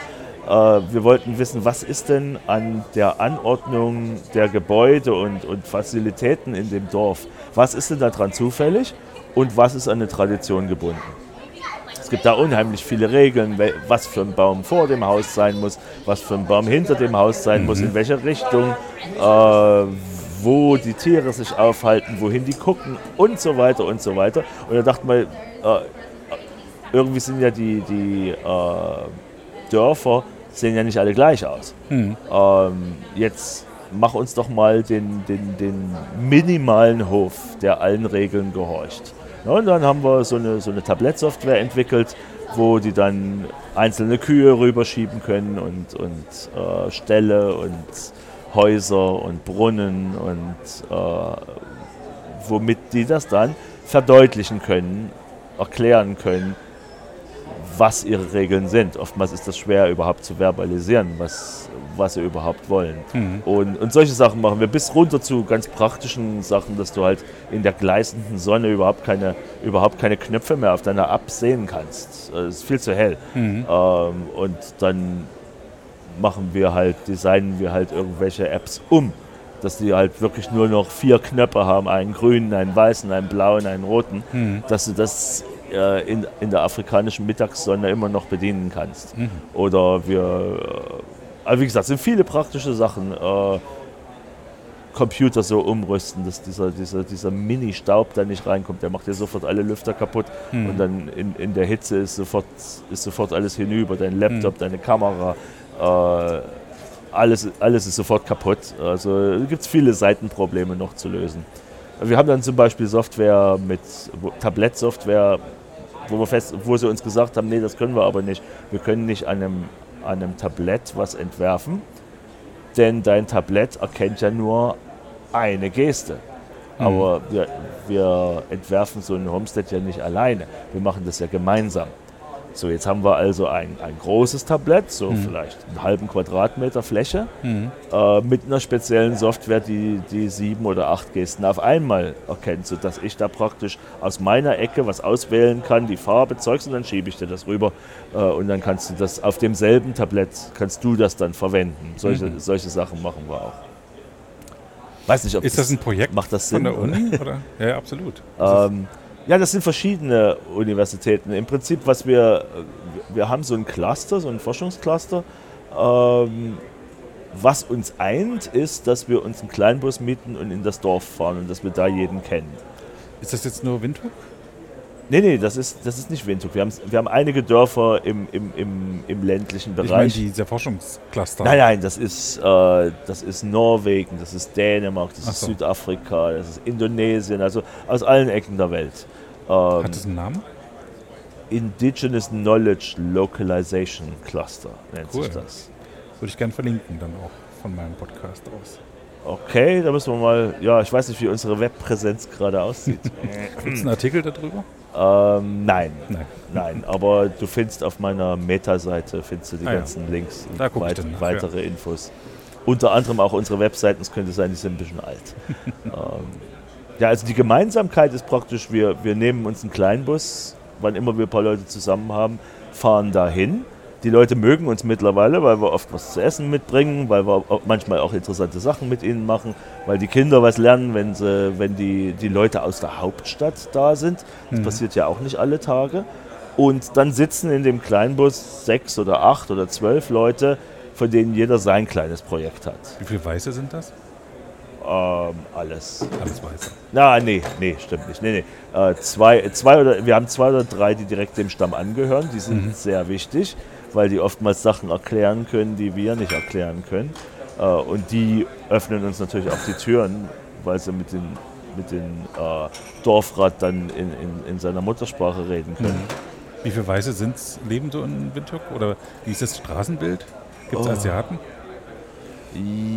Ja, also es gibt, ich denke 4%, 4 bis 6% sollten weiß sein, kann man sicher prima auf der Wikipedia nachschlagen. Mhm. Ähm, Ich dachte jetzt so das Straßenbild. Wenn man da lang geht, sieht man doch eher schwarze. das kommt darauf an, wo du bist. Ja. Ähm, Das hängt von der. Also der in der Neighborhood ab, Innenstadt von der- ist es kosmo kosmopolitisch. Da hast du ein paar Touristen, ein paar Asiaten, ein paar Deutsche, viele Schwarze. Ähm, dann hast du in den Slums ist es hauptsächlich schwarz. Mhm. Ähm, Asiaten haben wir auch, relativ viele Chinesen, mittlerweile mehr Chinesen als Deutsche in, in, äh, in Namibia. Die sieht man aber selten, weil die hauptsächlich auf diesen Minidörfern hängen und, und kleine Läden aufmachen. Ach so. Ja, ja, das ist irgendwie so ein. Ach so, das wären jetzt irgendwie äh, Konzernmitarbeiter, die da Nein, nein, das Land nicht. aufkaufen und. Äh, Nein, nein. Nee, das passiert noch nicht, aber äh, irgendwie ist es so eine. Für einen Chinesen ist es offenbar, das ist jetzt vielleicht ein Stereotyp, aber äh, von dem, was ich mitbekommen habe, in Namibia ist es ist eine große Ehre, ein laufendes Geschäft zu haben. Also weniger als dass du Geld hast und das rauswerfen kannst oder große Autos, zählt bei denen, dass sie ein Geschäft haben, was auch tatsächlich irgendwie Umsatz macht. Das ist dann ihr Ansehen. Das, Das ist das Ansehen, genau. Dann sind sie ein gemachter Mann oder eine gemachte Ach so. Frau, was die, wa- was, was, was die praktisch in fürchterliche Kuhdörfer ziehen lässt, wo es Mhm. keinerlei Laden gibt. Mhm. Da gibt es jetzt seit fünf Jahren einen, einen China-Shop, Mhm. ähm, der, der den Leuten im Prinzip auch hilft, weil die brauch, brauchen dann ja nicht mehr ins nächste Dorf zu fahren oder in die nächste Stadt zu fahren, wenigstens für gewisse Sachen. Ich meine, Mhm. klar, die chinesische Qualität der, der, der Sachen ist schon sprichwörtlich. Das sind chinesische Waren, die er da verkauft, Ja, oder wie? ja. Keine lokalen. Nein, nein, keine lokalen Waren. Aber Namibia produziert ja eigentlich auch nichts. Also da gibt es nicht Und die viel. ernähren sich selbst da. Also eigentlich brauchen sie den Laden für was? Für Moskitonetze oder was gibt es da? Nee, na, was du halt so auf dem Dorf brauchen kannst. Vom Fernseher bis zur Schaufel. Wolldecke, bis Werkzeug, paar Tüten Chips, Hm. Einkaufstaschen, irgendwas. Alles, was du brauchen kannst. Gut, das war jetzt so ein Schlenker, einfach mal um Okay. so ein bisschen Kolorit nochmal einzufangen. Aber es ist ja ein interessantes Projekt. Das könnte man, äh, das ist, passt ja wunderbar in die Wikimedia-Welt. Ja, im Prinzip ja, bis auf die halt Oral Citations, die keiner Hm. haben will. Ähm, Aber wenn ihr das aufzeichnet, dann. Äh, das ja, ja, aber wie gesagt, wenn du es aufzeichnest, ist der Kontext fort. ja. Ähm, das halte ich für den falschen Weg, Mhm. das dann zu zitieren. Ich halte es auch für falsch, äh, zu warten, bis ich mein Paper veröffentlicht habe und es dann von dort zu zitieren. Das ist auch schon über drei Ecken. Mhm. Äh, das, ist- das ist nicht das originale Wissen. Und wenn es gut läuft und wenn es hochkommt, dann habe ich den Dorfältesten vielleicht richtig verstanden. Ja? Äh, falls ich mir richtig Mühe gegeben habe und einen guten Tag habe. Warum kann man ihn dann nicht gleich selbst zitieren? Er erzählt eh immer das Gleiche. Mhm. Also das, das ist halt die Frage, sind wir nicht viel, viel näher am Wissen dran, wenn wir die Originalquelle nehmen, mhm. anstatt einmal zu übersetzen und einmal zu Papier zu bringen und einmal nach Inhalten zu filtern, was auf die nächste Konferenz oder ins nächste Journal passt. Äh, und dann von dort zu zitieren, wo der Wissenschaftler ja im Prinzip auch eine Absicht hat mhm. äh, und was aussagen will und vielleicht eine Hypothese im Hinterkopf hat, die er, früher haben wir gesagt, herbeiforschen möchte. also so funktioniert ja Wissenschaft oftmals. Mhm. Ne? Du brauchst Drittmittel, du musst also Ergebnisse haben, äh, du musst veröffentlichen. Ohne veröffentlichen kannst du nicht, wenn du nichts Neues rausgefunden hast. Also stellst du irgendwelche Thesen in den Raum, äh, von denen du im Prinzip weißt, die sind nicht, nicht Fisch noch Fleisch, die, die kann ich auch nie richtig beweisen, aber Hauptsache, Hauptsache ich habe eine schöne Headline und Hauptsache es klingt schön bombastisch, so, mhm. damit ich auch angenommen werde. So funktioniert Wissenschaft ja, so heute. Halt, ja. Leider Gottes, so ist das. Ne? Um, aber dann von da zu zitieren, als wäre das jetzt der, der Stein der Weisen, nur weil es irgendein Paper in irgendeinem Journal ist, da wird auch viel Quatsch geschrieben. Mhm. Ähm, und das dann vier Stufen über die direkt, den direkten mündlichen Report des Dorfältesten zu stellen. Äh, das ist der falsche Weg, denke ich. Und so kriegen wir auch nie irgendwelche indigenen Leute zum Mitmachen in der Wikipedia, weil die sagen, ja wieso, wenn ich für alles was Geschriebenes brauche, das ist ja völliger Quatsch. Mhm. Äh, so baut sich deren Wissen ja gar nicht auf. Also das ist der zweite Schritt, dann zu sagen, okay, und eine Wikipedia in Oche Herero zum Beispiel, das wäre so eine lokale namibianische Sprache, die wird ihre eigenen Regeln machen. Und da wird selbstverständlich eine, eine, eine mündliche Quelle akzeptiert. Im Gegenteil, da wird vermutlich für gewisse Themenbereiche die schriftliche Quelle verboten. Mhm. Ja, weil die immer von einem Outsider kommt. Mhm. Ne? Immer. Das ist immer irgendein irgendein Alien, äh, ein Missionar, ein Händler, ein Tourist, äh, weil es die, die Herreros halt nie aufschreiben würden, äh, muss das eine schlechte Quelle sein, wenn es aufgeschrieben ist. Ja. Also das ist dann so das Zweite, was ich mache, dass ich sage, okay, äh, wir können da, glaube ich, relativ weit gehen. Äh, die Erwartungen der lokalen Community, äh, die Wikipedia in dieser Sprache den Erwartungen der lokalen Community anzupassen. Mhm. Das kann man machen. Also zum Beispiel, dass man nichts alleine macht. Äh, dass es nicht den einen gibt, der, äh, äh der diesen Artikel geschrieben hat, sondern dass da immer mehrere dabei sind, mhm. während mhm. der eine am Computer sitzt. Dann wird es eben auf der Oche Herrero Wikipedia wird halt eben Sammelaccounts geben. Ne? Mhm. Das, ist die, das ist die Dienstaggruppe aus Epokiro und das ist die, das ist die Kneipenrunde aus Erediro Cambe äh, und das sind die und das sind die, eben keine individuellen Accounts. Da würde auch keiner mitmachen übrigens, weil da keiner seinen eigenen Namen, nur seinen Namen drunter, drunter stehen sehen will. Ja? Oder aber, wie gesagt, Oral Citations, Written Citations. Äh, keiner hat ein Problem damit, die Stadt Washington aus, aus schriftlichen so, äh, Quellen zu beschreiben mhm. in der Community. Aber wenn es um die eigene Kultur geht, Bücher, nee, eher nicht erlaubt. Ne? Mhm. Not a reliable source. also da wird es ganz, ganz witzige Regeln geben, ja. wenn ich denn nur irgendwie die Leute mal zum Schreiben kriegen würde. Mhm. Das ist, oder eben nicht zum Schreiben, sondern zum, zum Fotografieren, zum äh, Aufnehmen, zum Videos machen. Videos sind natürlich wichtig. Ähm, also ich will nicht sagen, dass man nichts aufnehmen kann, sondern was ich aufnehmen möchte, ist den Dorfältesten beim Reden. Das mhm. ist das andere Ding, dass du den, den Text nicht vom Autorteil äh, äh, trennen kannst in, in dieser Kulturgruppe. Mhm. Das heißt, es ist, du kannst dasselbe sagen wie der Dorfälteste. Und nur weil du es gesagt hast, wird es nicht akzeptiert. Wenn es mhm. aus seinem Mund kommt, ist es was ganz anderes. Mhm. Ja, also deswegen noch ein Grund, keinen Text, keinen namenlosen Text zu veröffentlichen, sondern eben an irgendeiner Stelle dann ein Video aufklappen zu lassen. Und da spricht jetzt der alte Herr über irgendein Thema. Und der Text ist zweitrangig. Wenn du den sehen willst, kannst du vielleicht irgendwo draufklicken. Das ist übrigens das, was er gesagt hat. Mhm. Ähm, also es wird eine Wikipedia zum Anschauen werden, nicht mhm. zum Lesen. Wenn das so läuft, wie ich das gerne hätte. Es macht ja auch was, dass etwas aufgeschrieben wird. Das verändert auch das Wissen. Ja, ja. Mein, mein Beispiel dafür sind die Gebrüder Grimm, die haben ja ein deutsches Wörterbuch verpasst, aber sind auch über die Dörfer gezogen und haben nicht nur die Sprache aufgezeichnet, sondern auch Märchen, Sagen und Hausmärchen. Und ähm, wenn ich heute Kindern, ich mache mit ihnen so ein Spiel, ähm, wo ich ein Märchen falsch erzähle. Mhm. Also was gibt es für Märchen, die man so kennt? Das sind auch relativ wenig. Ja. Äh, Rotkäppchen, Aschenputtel, Holle, ja. Frau Holle, Rapunzel Ja, äh, und Schneeweißchen und Rosenrot. ja, Und dann hört es schon langsam auf. Am allgemeinen Märchen. ja. So. Ähm, und wenn ich denen das falsch erzähle, das klappt eigentlich nur mit Rotkäppchen. Wenn ich da anfange, es war mal ein Junge, der kriegt er eine blaue Mütze geschenkt. Äh, so, Okay, da ja. wissen alle, ist falsch. Oder, Ja. Und er kriegt ja dann eine Tüte mit Schnaps und Kaugummi, sie wissen auch, auch alle falsch. Wenn ich aber Ja. anfange, äh, es war äh, äh, ein Mann und eine Frau und äh, sie lebten in einem Haus und im Hinterhaus war ein Garten. Und sie kriegte äh, Schwangerschaftsgelüste.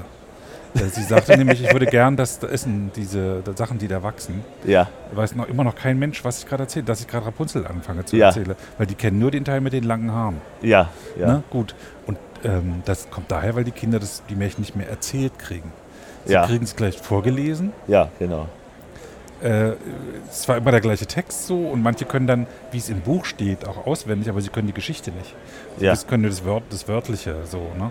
Ja, ja. Und stimmt. dann kommt noch hinzu, dann sollen sie es mal aufmalen. Und bei vielen kommt dann die Disney-Figur Mhm. durch. Das glaube ich gern, ja. Ja, und dann, dann wird es auch schon wieder perfide. Dann malen sie die auf und haben, begehen damit eine Urheberrechtsverletzung.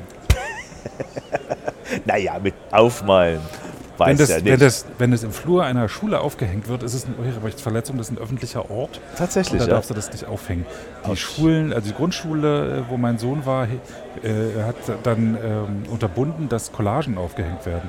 Die haben sie auf Zeitschrift Fotos auf, Ja. äh, geschnitten und das so angeordnet, hübsch. Okay. Und ging nicht mehr, weil wahrscheinlich Urheberrechtsverletzung. lieber Himmel. Aber ja. auch schon, dass sie diese Disney-Figur nachmalen, dass sie vorgibt, wie, Rapun äh, wie Schneewittchen aussieht, Ja. wie, Ariel, wie die kleine Meerjungfrau aussieht. Ja.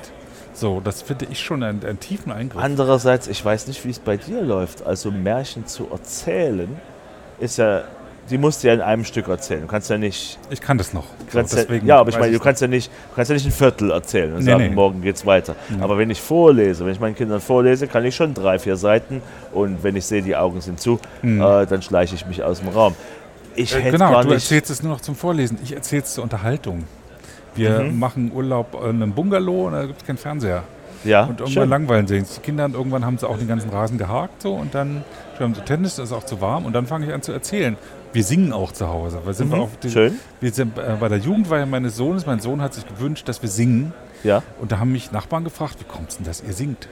Das Aha. ist für alles weg. Das, wir haben keine mündlichen Quellen mehr Nee, was, worauf ich gerade hinaus wollte, ist, Mhm. äh, ich bin mir nicht ganz sicher, wie viel Zeit, ob ich dafür genügend Zeit hätte. Äh, naja, ich habe ich hab einen Vollzeitjob. Äh, Aber es gibt doch Sonntage. Auch an Sonntagen, da koche ich Essen und mache Abwasch oder wir Mhm. fahren mal irgendwo hin. Gut, ich bin jetzt, ich bin Alleinerziehender, also das ist Mhm. vielleicht besonders schlimm. Aber Kann sein, das Leben Zeit ist. auch ein bisschen anders als das, was ich jetzt so in. Erinnerung habe, als ich fünf, sechs Jahre alt war.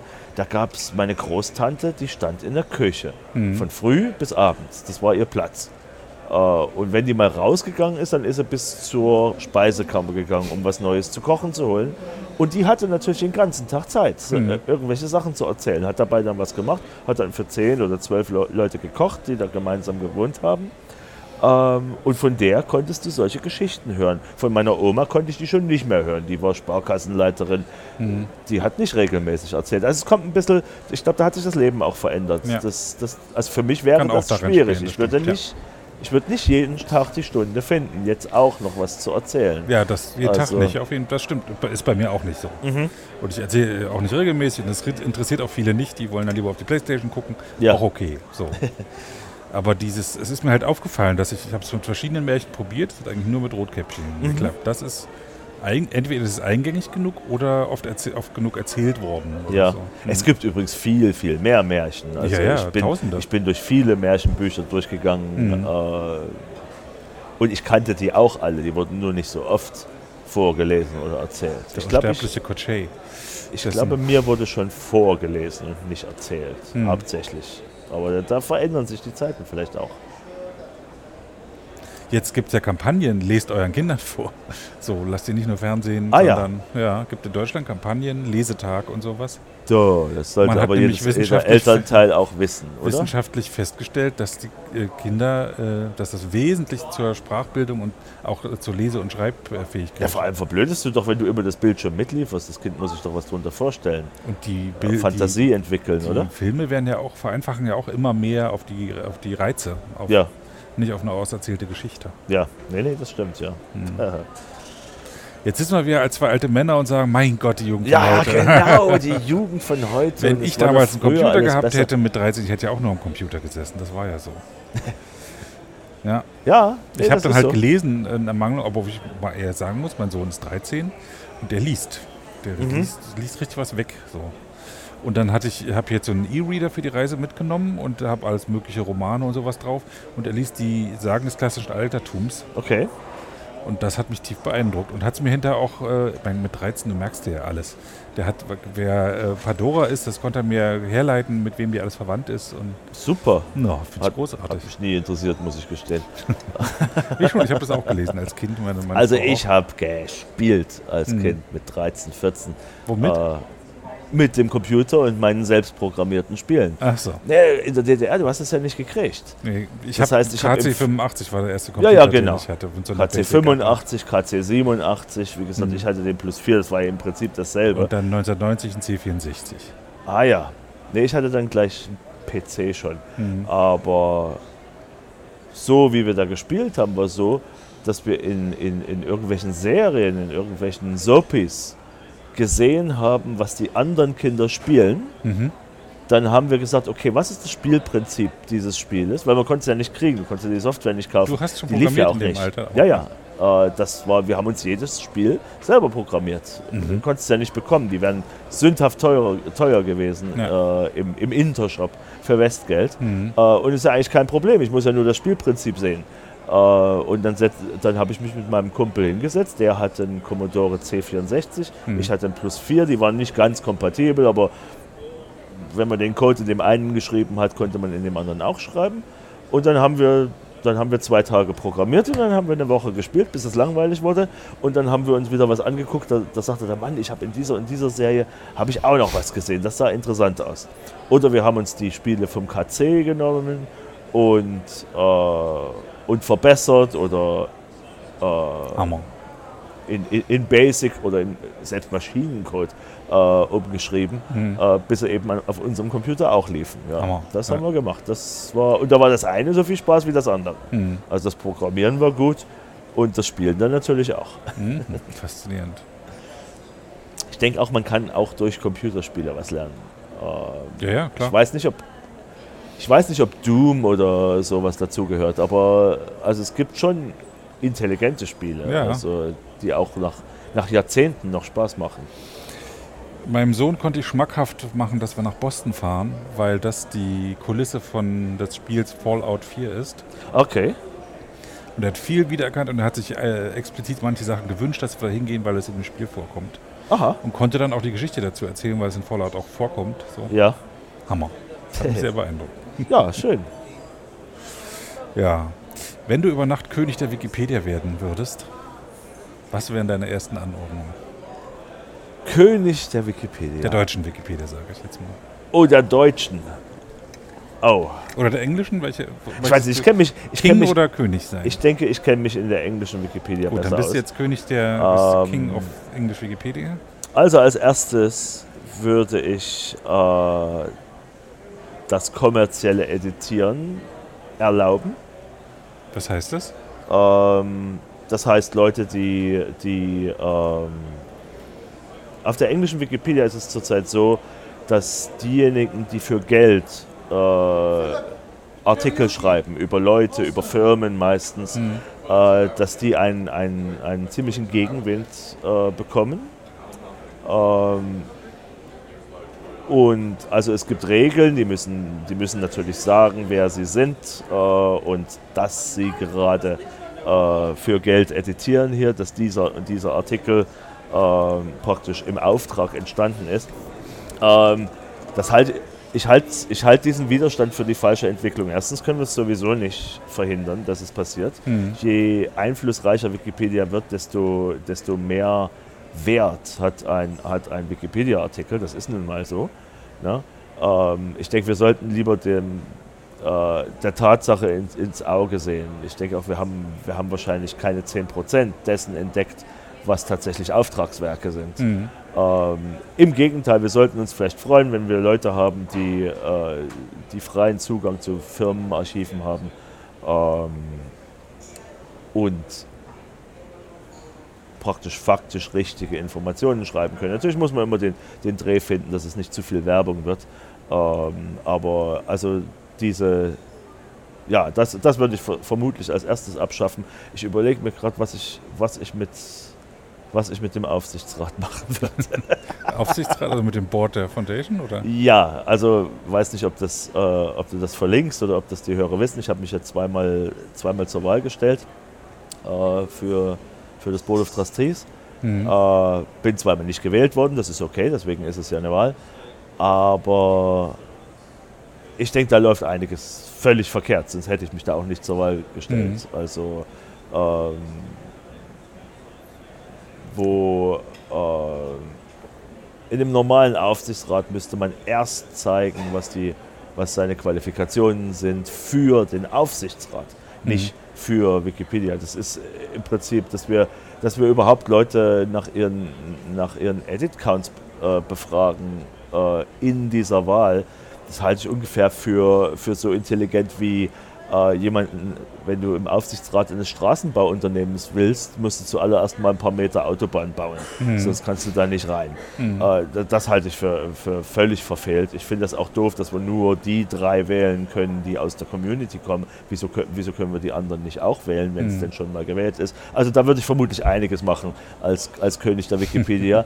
äh, ich habe aber die Frage erst kurz vor dieser Aufnahme hier bekommen und, und äh, eventuell morgen ärgere ich mich über die Antworten, die ich gebe. Aber Vielleicht machen wir noch eine englische äh, Englisch Episode, da kannst du ja noch mal ein bisschen drüber nachdenken. Okay, das, das können wir auch machen. Ich wusste gar nicht, dass es den Stammtisch auch ich in hab, Englisch gibt. Ich habe den gerade gegründet, gestern. Ah, gestern. Wiki Jabba. Ich habe jetzt gerade die ersten zwei Episoden aufgenommen hier. Mhm weil der, Bedarf da war und wurde gefragt, mach doch mal auf Englisch. Ja, super. Ja, hm. nee, das, das finde ich auch eine gute Idee. Also ich habe gehört, ich habe äh, gehört vom, vom Gerion, den du auch schon interviewt hast, dass die Leserschaft, äh, Leserschaft stimmt ja nicht, die Hörerschaft mhm. recht beachtlich ist äh, vom, Na, vom 90 Stammtisch. schätze ich mal, ja. 90 Leute hören das regelmäßig. Nee, aber er meinte, also er hat mir eine höhere Zahl gegeben, vielleicht nicht regelmäßig, ach, sondern äh, äh, die so, das, Zugriffe. Äh, Achso, das sind diese regelmäßigen Hörer. Es gibt ähm, Folgen, die 2000, 5000 Hörer haben. Ja. Das, das, ist schon, das, das ist schon nicht schlecht. Schon, ne? Für so ein Nischending, ja, ist ganz schön viel. So viel, so viel äh, sehr aktive Editoren gibt es gar nicht. Gibt das heißt, 1000 in der Deutschen. Das heißt, es, es hören mehr den Stammtisch als als äh, Wikipedianer als, gibt. als, sagen wir, 100 Edits oder mehr im ja. Monat machen. Genau. Das ist ja interessant. Das finde das find ich, find ich interessant, ja. Nee, also auf Englisch, klar, natürlich. Können wir machen. Ähm, Was für Musik äh, empfiehlst du jetzt? Ach, Musik empfehlen. Ähm, Namibische Musik, gibt es da was, was? Wie ist denn so die? Das gibt's, aber das wirst du nicht unter freier Lizenz kriegen, nehme ich mhm. an. Ähm, also unter den Jugendlichen ist Kwaito äh, verbreitet. Hm, ich bin eigentlich ziemlich. Also ich. Dann deine Musik jetzt. Meine Musik. Also ich war früher, ich war ein Anhänger der neuen deutschen Welle. Äh, und Keine freie Lizenz. Hm. Ganz genau. Und der, der, der äh, so Independent Music und Zeugs. Äh, da wirst du wahrscheinlich überhaupt nichts finden, was man einfach so Also Indie Rock schon, ja, gibt's schon. Ah ja. Ähm, ansonsten gern was Klassisches. Was Klassisches. Also Violine, Klavier. Bach, Mozart, Vivaldi. Ähm, Mozart, Vivaldi. Äh, Beethoven. Ja, klar. Die, ja. die gibt es alle. Achso, die darf man. Die sind alt genug. Die sind alt, die sind lange genug. Naja, aber ja, ja. das Konzert, was das. Genau, also der nee, Konzertmeister, dann, der. Da gibt es dann oft auch schon freie Aufnahmen. Ah ja. Denn das begründet ja neues Copyright. genau, ne? genau. Ja. Die Aufnahmen selbst, klar. ja. Da schaue ich mal, was, was Klassisches. Gut, ja. Wäre schön, wenn es was Namibisches gäbe. Aber ich will dir jetzt auch nicht zu viel ich verlangen, wenn du einer von drei aktiven Wikipedianern aus Ich Namibia glaube bist. nicht, dass, es na, dass, dass du irgendwas unter freier Lizenz bekommen wirst, weil dieses, äh, diese Idee des Copyrights ist völlig unbekannt in Namibia. Ja, Also das kein Mensch weiß, was, was das ist. man kopiert halt die CD und dann gehört es einem.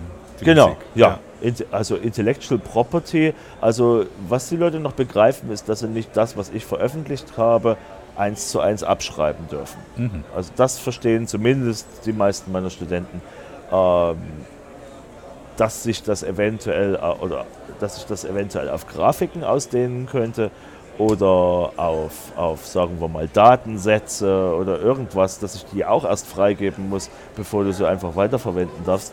Das begreift kein Ist Mensch. auch ein bizarres Konzept. Also da muss man erstmal drauf kommen. Im Prinzip ja, ne? denn die Daten gibt es ja. Ja. Also und es tut ja auch keinem weh, wenn ich eine elektronische Kopie davon mache. äh, ganz Fehlt richtig. ja keinem was. Aber naja, jetzt finde ich schon, ich meine, sie, sie halten ja nicht mal die Creative Commons Licenses ein. Hm. Und wenn du mir dann das Bild, was ich gestern hochgeladen habe, wenn ich das übermorgen in der Zeitung finde, ohne Attribution, es ist ganz klar mein Bild, Hm. äh, hätte ich schon gern meinen Namen drunter gelesen oder Ja. ein Wikipedia oder ein CC BY oder irgendwas. Also es dann bei dir zu veröffentlichen, es unter dein Copyright zu setzen, Hm. sodass ich es jetzt nicht mehr weiterverwenden darf, das finde ist ich, frech. oh, das, ist ein bisschen, Hm. das geht ein bisschen weit. Ne?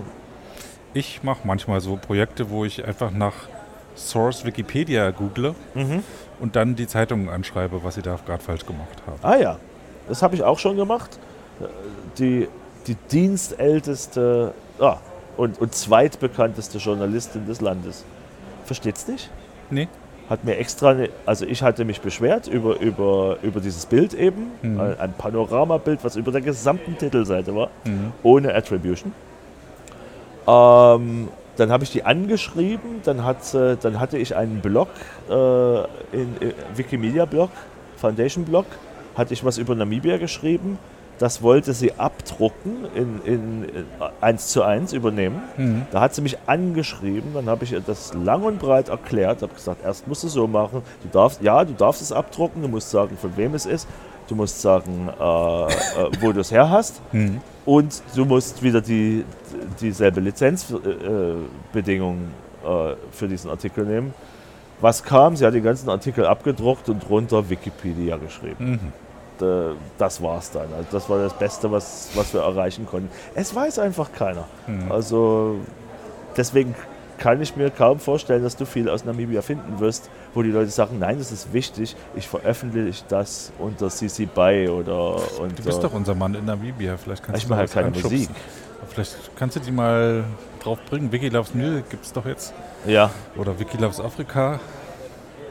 Ja, könnte man mal, könnte man mal probieren. Irgendjemand Wir- könnte das Unser nächstes großes Projekt ist, ist ein, ein, ein Begräbnis, der, nee, ein, eine Hochzeit der Ova Herrero zu dokumentieren. Das ist Mhm. so ein Crowdsourcing-Projekt, ähm, weil es unheimlich komplex ist, wer da was zu welcher Zeit macht.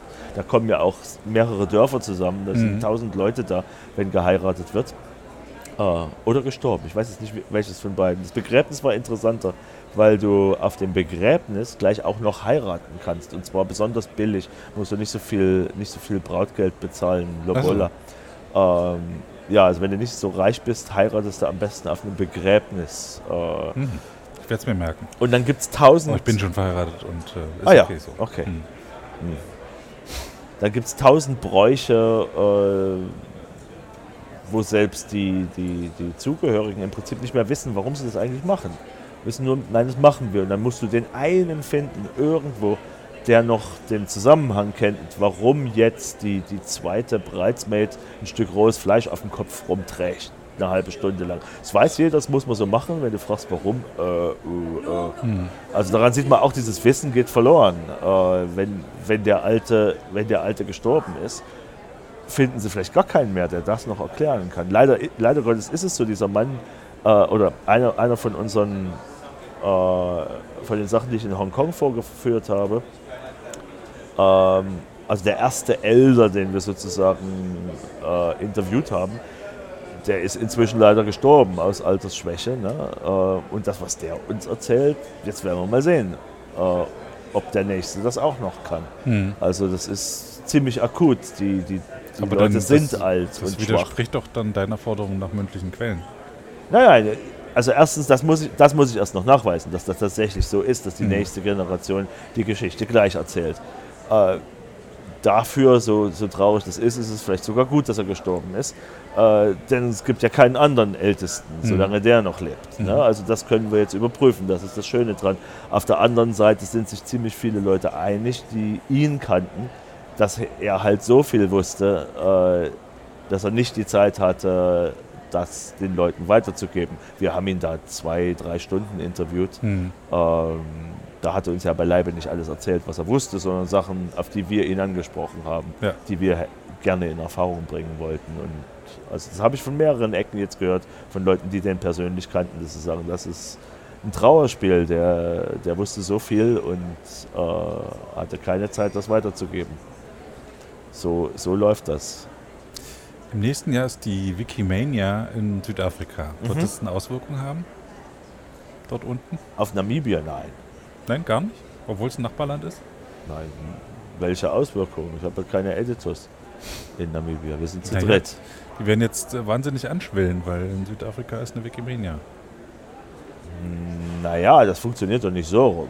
Also, wie sollen die da jetzt anschwellen, weil die Wikimedia bevorste bevorsteht? Ich glaube, das macht keinen Sinn. Also, wir sind leider zu dritt in Namibia. Mhm. Äh, einer editiert, einer schreibt in Afrikaans, einer schreibt in Deutsch, einer schreibt in Englisch. Den interviewst du gerade.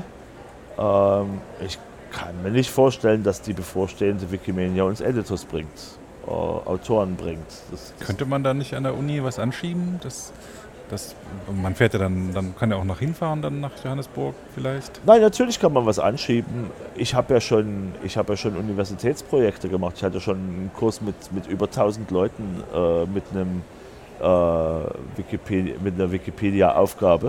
Äh, das mache ich nicht mehr. Äh, das wäre fast denselben Weg gegangen wie die Projekte in Indien.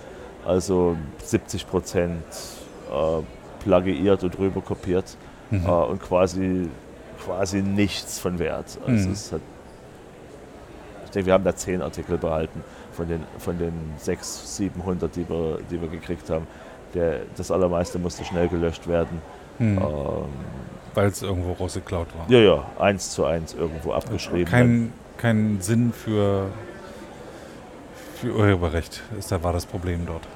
Oder wie? Nicht das einzige. Das andere Problem ist, äh, was ist ein Lexikon? Was ist eine Echt, ja? Enzyklopädie? Es hat, hat ja, okay. Na, ich stehe im Auditorium Maximum und frage, wer weiß, was ein, wer, wer hat ein, eine Enzyklopädie zu Hause? Mhm. Da kommt keine Hand. Mhm. Falls ich nicht gerade einen Austauschstudenten habe, der Mhm. hebt vielleicht die Hand. Als nächstes frage ich, wisst ihr denn, was das ist? Mhm. Kommt wieder keine Hand. Keine Hand. Mhm. Keine Hand. Keiner weiß das. Auch nicht Encarta oder irgendwas. Achso, ja, eben die, die. Wäre nur Englisch und Deutsch? In den anderen Sprachen gibt es vermutlich gar keine In Enzyklopädie. den anderen gibt es, also ja gut, es gibt sicher was in Portugiesisch, es gibt sicher was in Chinesisch. Mhm. Äh, in den indigenen Sprachen gibt es keinerlei Enzyklopädie, das heißt, es gäbe auch gar Haben die denn keine. Schriftsprachen? Äh, ne, das sind alles, das sind alles Schriftsprachen. Achso. Also die haben alle eine Schrift, ähm, die allerdings nur wenig Leute beherrschen. Also es gibt viel mehr Leute, die es reden können, als die Mhm. es schreiben können. Aber alle die Sprachen haben seit, zumindest seit Eintreffen der Missionare, äh, eine Schriftsprache, weil die ja als erstes Mal die Bibel übersetzt haben. Mhm. Oder wenigstens das Gesangbuch oder Mhm. irgendwas, das sie ihre Kirche machen können. Ähm, seitdem gibt es schriftliche Texte, aber im Prinzip ist es meistens über die Bibel nicht hinausgekommen. Also Wikipedia wäre die erste Enzyklopädie in dieser So, Sprache. Wäre wäre dort, fehlt dort der Schritt erstmal zu sagen, wie Wissensvermittlung über Bücher funktioniert. Oder wie? Das auch, natürlich, das Mhm. auch. Weil der Lehrer besitzt ja auch keine Bücher. Äh, Sondern hat Internet oder der weiß das. Vielleicht hat er Internet. Naja, unsere Lehrer sind halt, hm, soll ich sagen, also Na, sie verm vermitteln ja irgendwie Wissen, das, sonst würde ja gar nichts das passieren. würde ich so nicht sehen. nee? Ähm, Kenntnisse oder wie? also ein namibianischer, eine namibianische Schule, wenn es nicht gerade in der Hauptstadt ist oder eine Privatschule, die hat zu am Zahltag. Mhm. Fällt der Zahltag auf den Freitag, dann hat sie auch am Sa- Donnerstag zu. Äh, die hat außerdem zu, wenn es regnet. Die hat zu, wenn der Direktor krank ist, weil dann keiner mehr aufpasst. Die hat zu, wenn irgendeine wichtige Persönlichkeit gestorben ist, weil dann alle Lehrer auf dem Begräbnis sind. Die hat zu, wenn es kalt ist. Die hat zu, wenn es heiß ist. Äh, die hat einfach immer zu. Immer. Also fast immer. Hm. Also wir haben zum Teil so oft versucht, äh, eben die Lehrer zu erreichen, weil wir sie, äh, also ich habe halt Workshops für Lehrer gegeben für Mhm. Wikipedia, weil ich gehofft hatte, dass wir so eine Wikipedia in Ocheherero oder Oshindonga oder Kolkolgowab aus dem Inkubator rausbekommen. Denn die Schulen haben alle, ähm, haben alle Computerlabore, die Mhm. haben alle einen Klassenraum voll Computer, die gehen auch alle, die haben auch Internetzugang. Ähm, aber sie werden nicht benutzt. Weil die Lehrer gar nicht wissen, was sie damit machen Die sollen. Lehrer haben keinen Plan, was sie damit machen sollen, sagen, ich lehre doch gar nicht Computer Studies. Und wenn wir wenigstens erstmal sowas machen können, dass dann halt äh, 30 10-Jährige in die, in die Oche Herrero Wikipedia eintippen, The giraffe is an animal in Africa. Mhm. Safe. The lion is an animal in Africa. Safe. Washington is a town in the United States. Safe. Dass es mal irgendwie eine Enzyklopädie wird, dass du irgendwas nachgucken kannst. Mhm. Oche Herrero hat 90 Artikel, da kannst du nichts nachgucken. Mhm. Es wäre ein Riesenzufall, wenn du äh, was tippen würdest, was es gibt. Ne? Das, das kannst du gar nicht treffen. Ja, es geht aber nicht, das machen wir nicht. Und, und, äh, und dann treffe ich die Lehrer nicht, weil einfach, es ist zwar immer ein Arbeitstag, Wo aber gehen deine Kinder zur Schule? die gehen in die Privatschule. Mhm. Aus genau diesem Grund. Ja, und wenn dann die Schule offen hat und wenn die, ah ja, wenn die Schule geöffnet hat, dann sieht das so aus, dass der Direktor im Innenhof sitzt, auf dem einzigen Stuhl. Mhm. Und wenn es klingelt, dann gehen die Schüler alle in, ihren, in, ihr, in, ihr Klassenzimmer, in ihre Re- Klassenzimmer Zimmer rein und sind still. Und dann läufst du dran vorbei und du bist kein Lehrer. Mhm. Ja, der Lehrer ist in der Kneipe, den, den siehst du gegenüber. Und falls doch mal ein Lehrer da ist, dann geht das so, dann macht er sein Lehrbuch auf, legt das auf den Katheter und fängt an, ba, ba, ba, ba, ba, ba, ba. Und dann wiederholt das die Klasse im Chor. Ba, ba, ba, ba, ba, Das ist ja wie die Lateinschulen und so geht das 200 von, Jahren in ja, ja, Deutschland. und so geht das von früh um sieben bis Mittag um eins. Ich habe in dem einen Dorf habe ich, hab ich äh, ein Tafelbild angemalt als Teil meines Workshops. Da waren wir im November. Als ich im April wiederkam, war das Tafelbild noch dasselbe. Das war Okay. noch das, was ich dran geschrieben hatte. Da benutzt keiner eine Tafel. Da macht auch keiner, kopiert auch keiner ein Papier oder so zum, Mhm. zum Rumgeben. Äh, irgendeine Aktivität machen. Es kommt nicht vor. Äh, die lernen dann nichts. Mhm. Und, und dann hast du halt noch, also die Lehrer sind zum großen Teil nicht qualifiziert. Aber die können lesen. Das können sie. Ja. Aber es, also zum Beispiel, Können also die Kinder lesen, wenn sie aus der Schule rauskommen? ein Nicht bisschen. alle. Eine Mhm. SMS, ja. Aha, okay. Aber das haben sie dann nicht in der Schule gelernt. Mhm. Also wir haben diese, wir haben diese, dieses Konstrukt des unqualifizierten Lehrers. Das ist Mhm. eine spezielle Definition in Namibia. Ein unqualifizierter Lehrer ist einer, der einen Jahrgang lehrt, den er selbst nicht bestanden hat. Also der. Lehrer steht vor der siebten Klasse und hat selbst nie die siebte Klasse bestanden. Das ist ein unqualifizierter Lehrer. Davon haben wir 10 Prozent ungefähr. Mhm. Die anderen sind nur minder qualifizierte Lehrer. Also einer, der nie was Ahnung. studiert hat, zum Mhm. Beispiel, ist ein minder qualifizierter Lehrer. Und einer, der so ein, so ein, so ein Bachelorstudium hat, das aber fürchterlich kastriert ist, Mhm. wo man wirklich nicht viel lernt, das ist ein voll qualifizierter Lehrer. Also es braucht keiner ein, ein, ein, ein Masterstudium zu machen, um Mhm. Lehrer zu werden. Ja, und das, so sieht das dann aus. Ne? Ähm, so sieht die Schulbildung aus. Das ist ganz fürchterlich. Also es ist eigentlich ein Wunder, dass die Leute überhaupt was können, wenn sie dann, wenn sie dann zu uns an die Uni kommen. Aber selbstständig arbeiten können sie auf gar keinen Fall. Das, Mhm. ist, das ist völlig ausgeschlossen. Lernen die das dann an der Uni oder wie ist das?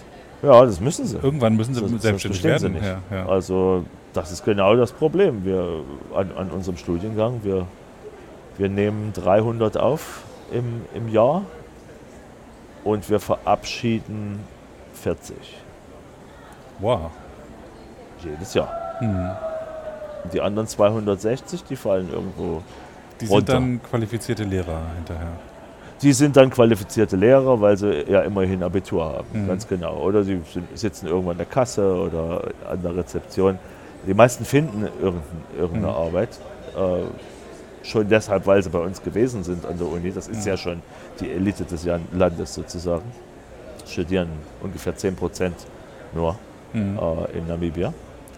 Aber das bezahlen wir damit.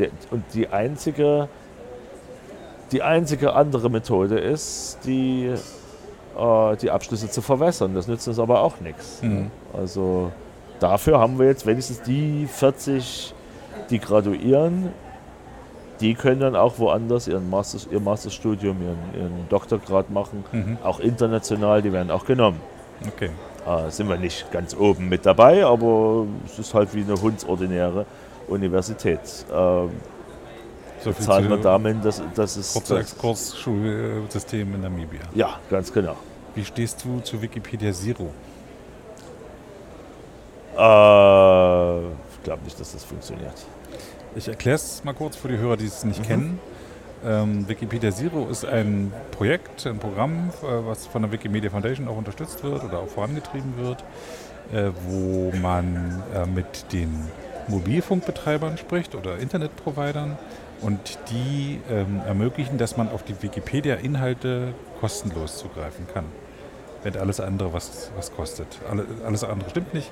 Äh, Ähnliches gibt es für Facebook beispielsweise.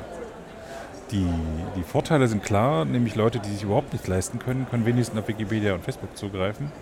Die Nachteile sind erstmal, dass Inhalte sowieso schon getrennt sind, also die, ähm, dass ähm, die Leute, die, die kaufen dann nicht irgendwie andere Inhalte dazu, sondern sie sehen nur das, was auf Facebook ist. Für viele ist Facebook synonym für Internet. Ja. Und sie sehen auch nur das, was in, in Wikipedia ist.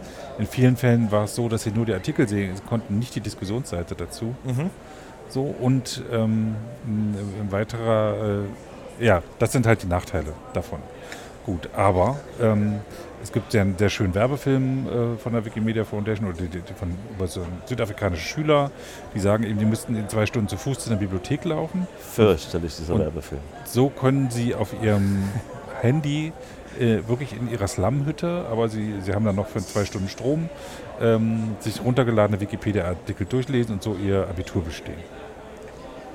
Ein gruseliger Werbefilm, wenn ich Mhm. das sagen darf. Vielleicht Tränen, richtig? Tränen rühren. das Vielleicht kannst du ihn verlinken Ja. auf, auf, auf dem Das Podcast, ist den ein wir armer gerade machen. Negerkind-Film.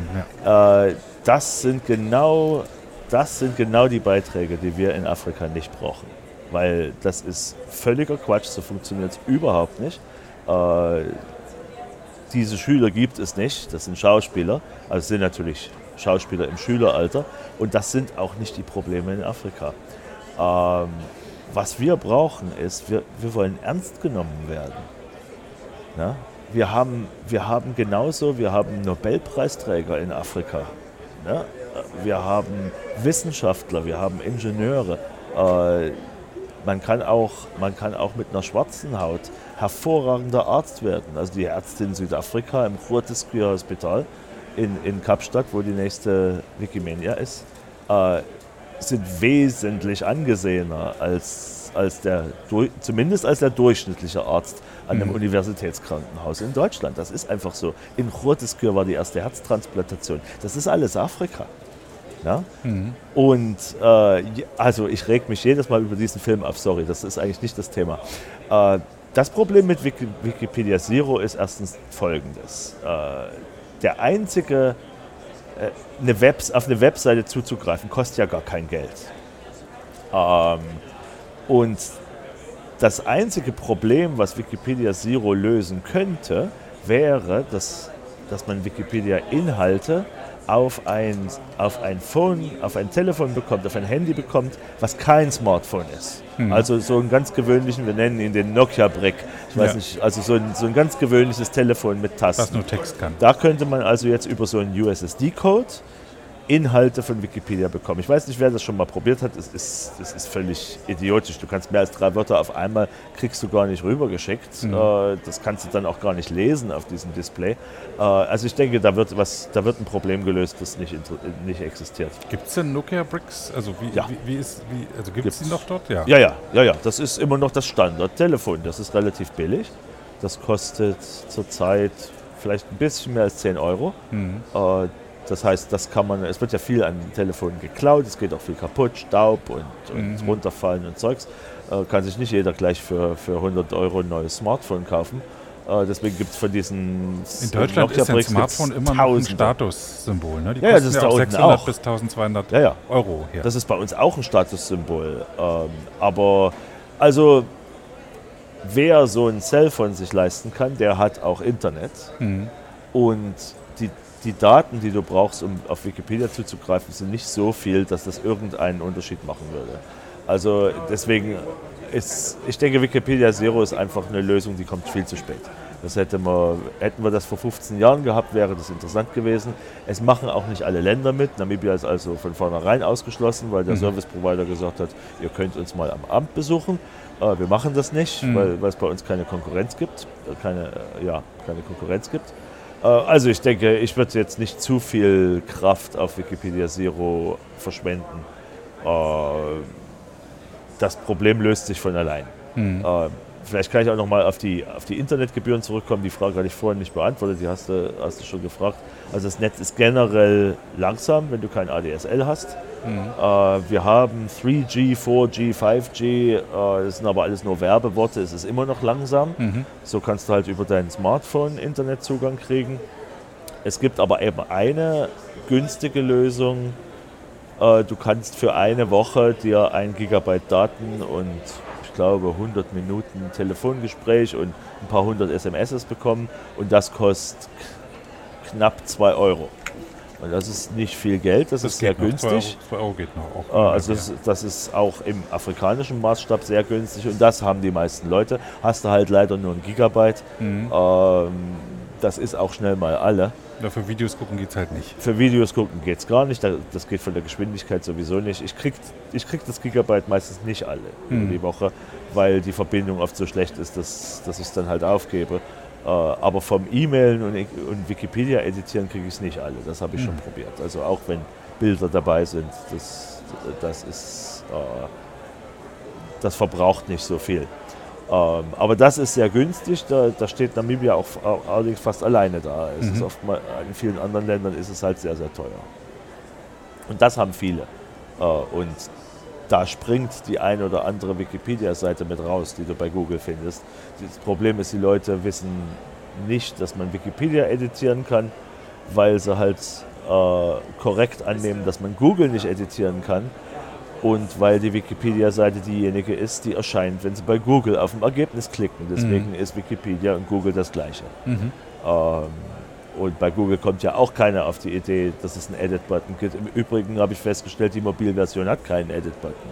Jedenfalls keinen, den du sehen kannst. Mhm. Du brauchst sie ab. Wenn du über den Browser die mobile Seite aufrufst, gibt es keinen Edit-Button. Ehrlich? Äh, habe ich noch nie drauf geachtet. Also so kriegen wir keine neuen Editoren, äh, abgesehen vom Interface. Ne? Also ich meine, du brauchst, du brauchst geschwungene Klammern, du brauchst eckige Klammern, du brauchst runde Klammern, du brauchst lange und kurze Striche. Äh, wo soll ich, bei manchen Sachen wüsste ich gar nicht, wo ich die finden soll auf meinem, auf meinem Smartphone. Äh, abgesehen von der, von der Fuddelei, bis ich, bis ich das mit meinen dicken Aber Fingern auch, erreicht ähm, habe. mobilen Ansicht gibt es auch den Visual Editor inzwischen. Geht der denn inzwischen? Ja tatsächlich. Behaupte mit einer Referenz. Das weiß ich. Also, ja, ja, in der englischen kannst du nichts schreiben ohne Referenzen. Hm. Äh, ohne, ohne eine Reliable Source kannst du nichts unterbringen, Visual Editor oder nicht. Äh, das heißt, ich muss zumindest irgendwelche Brackets, irgendwelche Sites, News, irgendwas oder der Visual Editor muss das für mich machen, sonst ist es völlig nutzlos. Hm. Ich kann ja nicht dann nach Hause gehen und die ganzen, und die ganzen Referenzen wieder zusammensuchen. Das, hm. das ist ja auch Quark. Also irgendwie muss man da, glaube ich, da muss man, glaube ich, was Generelles mal erfinden. Irgendwas ganz anderes mhm. mit dem Mobilzugang, denn das ist die Zukunft. Ja. Äh, und man muss mobil editieren können, sonst, äh, sonst stirbt Wikipedia irgendwann. Äh, an der Situation, dass keiner mehr einen normalen Computer hat. Hm. Ja, und, und dass es zu, zu umständlich ist über das Telefon. Also da müsste mal wirklich eine neue Idee kommen. Ich weiß auch nicht, welche das wäre. Als König der Wikipedia würde ich vielleicht mal rumfragen, ob einer so eine Idee hat. Äh, aber da muss man mal was ganz Neues erfinden. Nicht eine neue App, mit, wo, der, wo der Button weiter links oder rechts ist, sondern irgendwas ganz anderes, hm. wie, ich, wie ich sowas machen kann. Vielleicht ein Diktat hochladen und dann eine Maschine, die das versucht zu, zu setzen. Und, und ja, wir haben hier gerade namibisches Internet, das ist sehr langsam. Namibisches Internet? Also von der Qualität Ach so, her. ja. Okay, dann, dann fühle ich mich ja wie zu Hause. Dann ja. muss ich ja gleich mal online gehen. gibt es hier einen Edit-Button? Ja, hier gibt es einen Edit-Button. Und du hast was? Du hast die Wikipedia-App oder einen normalen Browser? Nee, hier ist kein Edit-Button. Hier steht nur Read, View Source und View History. Haha. Aber das scheint dir auch die, die Desktop-Version zu sein. Seltsam, seltsam. Ich bin verwirrt. Bin ich angemeldet? Wo ist denn der Edit-Button? ich fühle mich verstümmelt. Wo ist der Edit-Button? Ach, da ist er. Nee. Und du suchst nee, ihn sogar und findest ihn nicht. Jetzt stell dir vor, einer soll den sehen, der ihn nicht sucht. Wieso sehe ich denn das? Hm, hm, hm. Na gut, das äh, gilt es zu erforschen, was das gerade ist. Oh Mann. Ich danke dir für das tolle Gespräch. Ja, super. Ich hoffe, du konntest das irgendwie verwenden. Also zwei Stunden haben wir jetzt zugebracht. Aha, ich nehme an, du wirst es noch mächtig zusammenschneiden. Nein, gar nichts. Ich versuche nee. mal, wie möglich, wie wenig wie möglich Arbeit reinzustecken. Wer hört sich denn zwei Stunden in Folge an?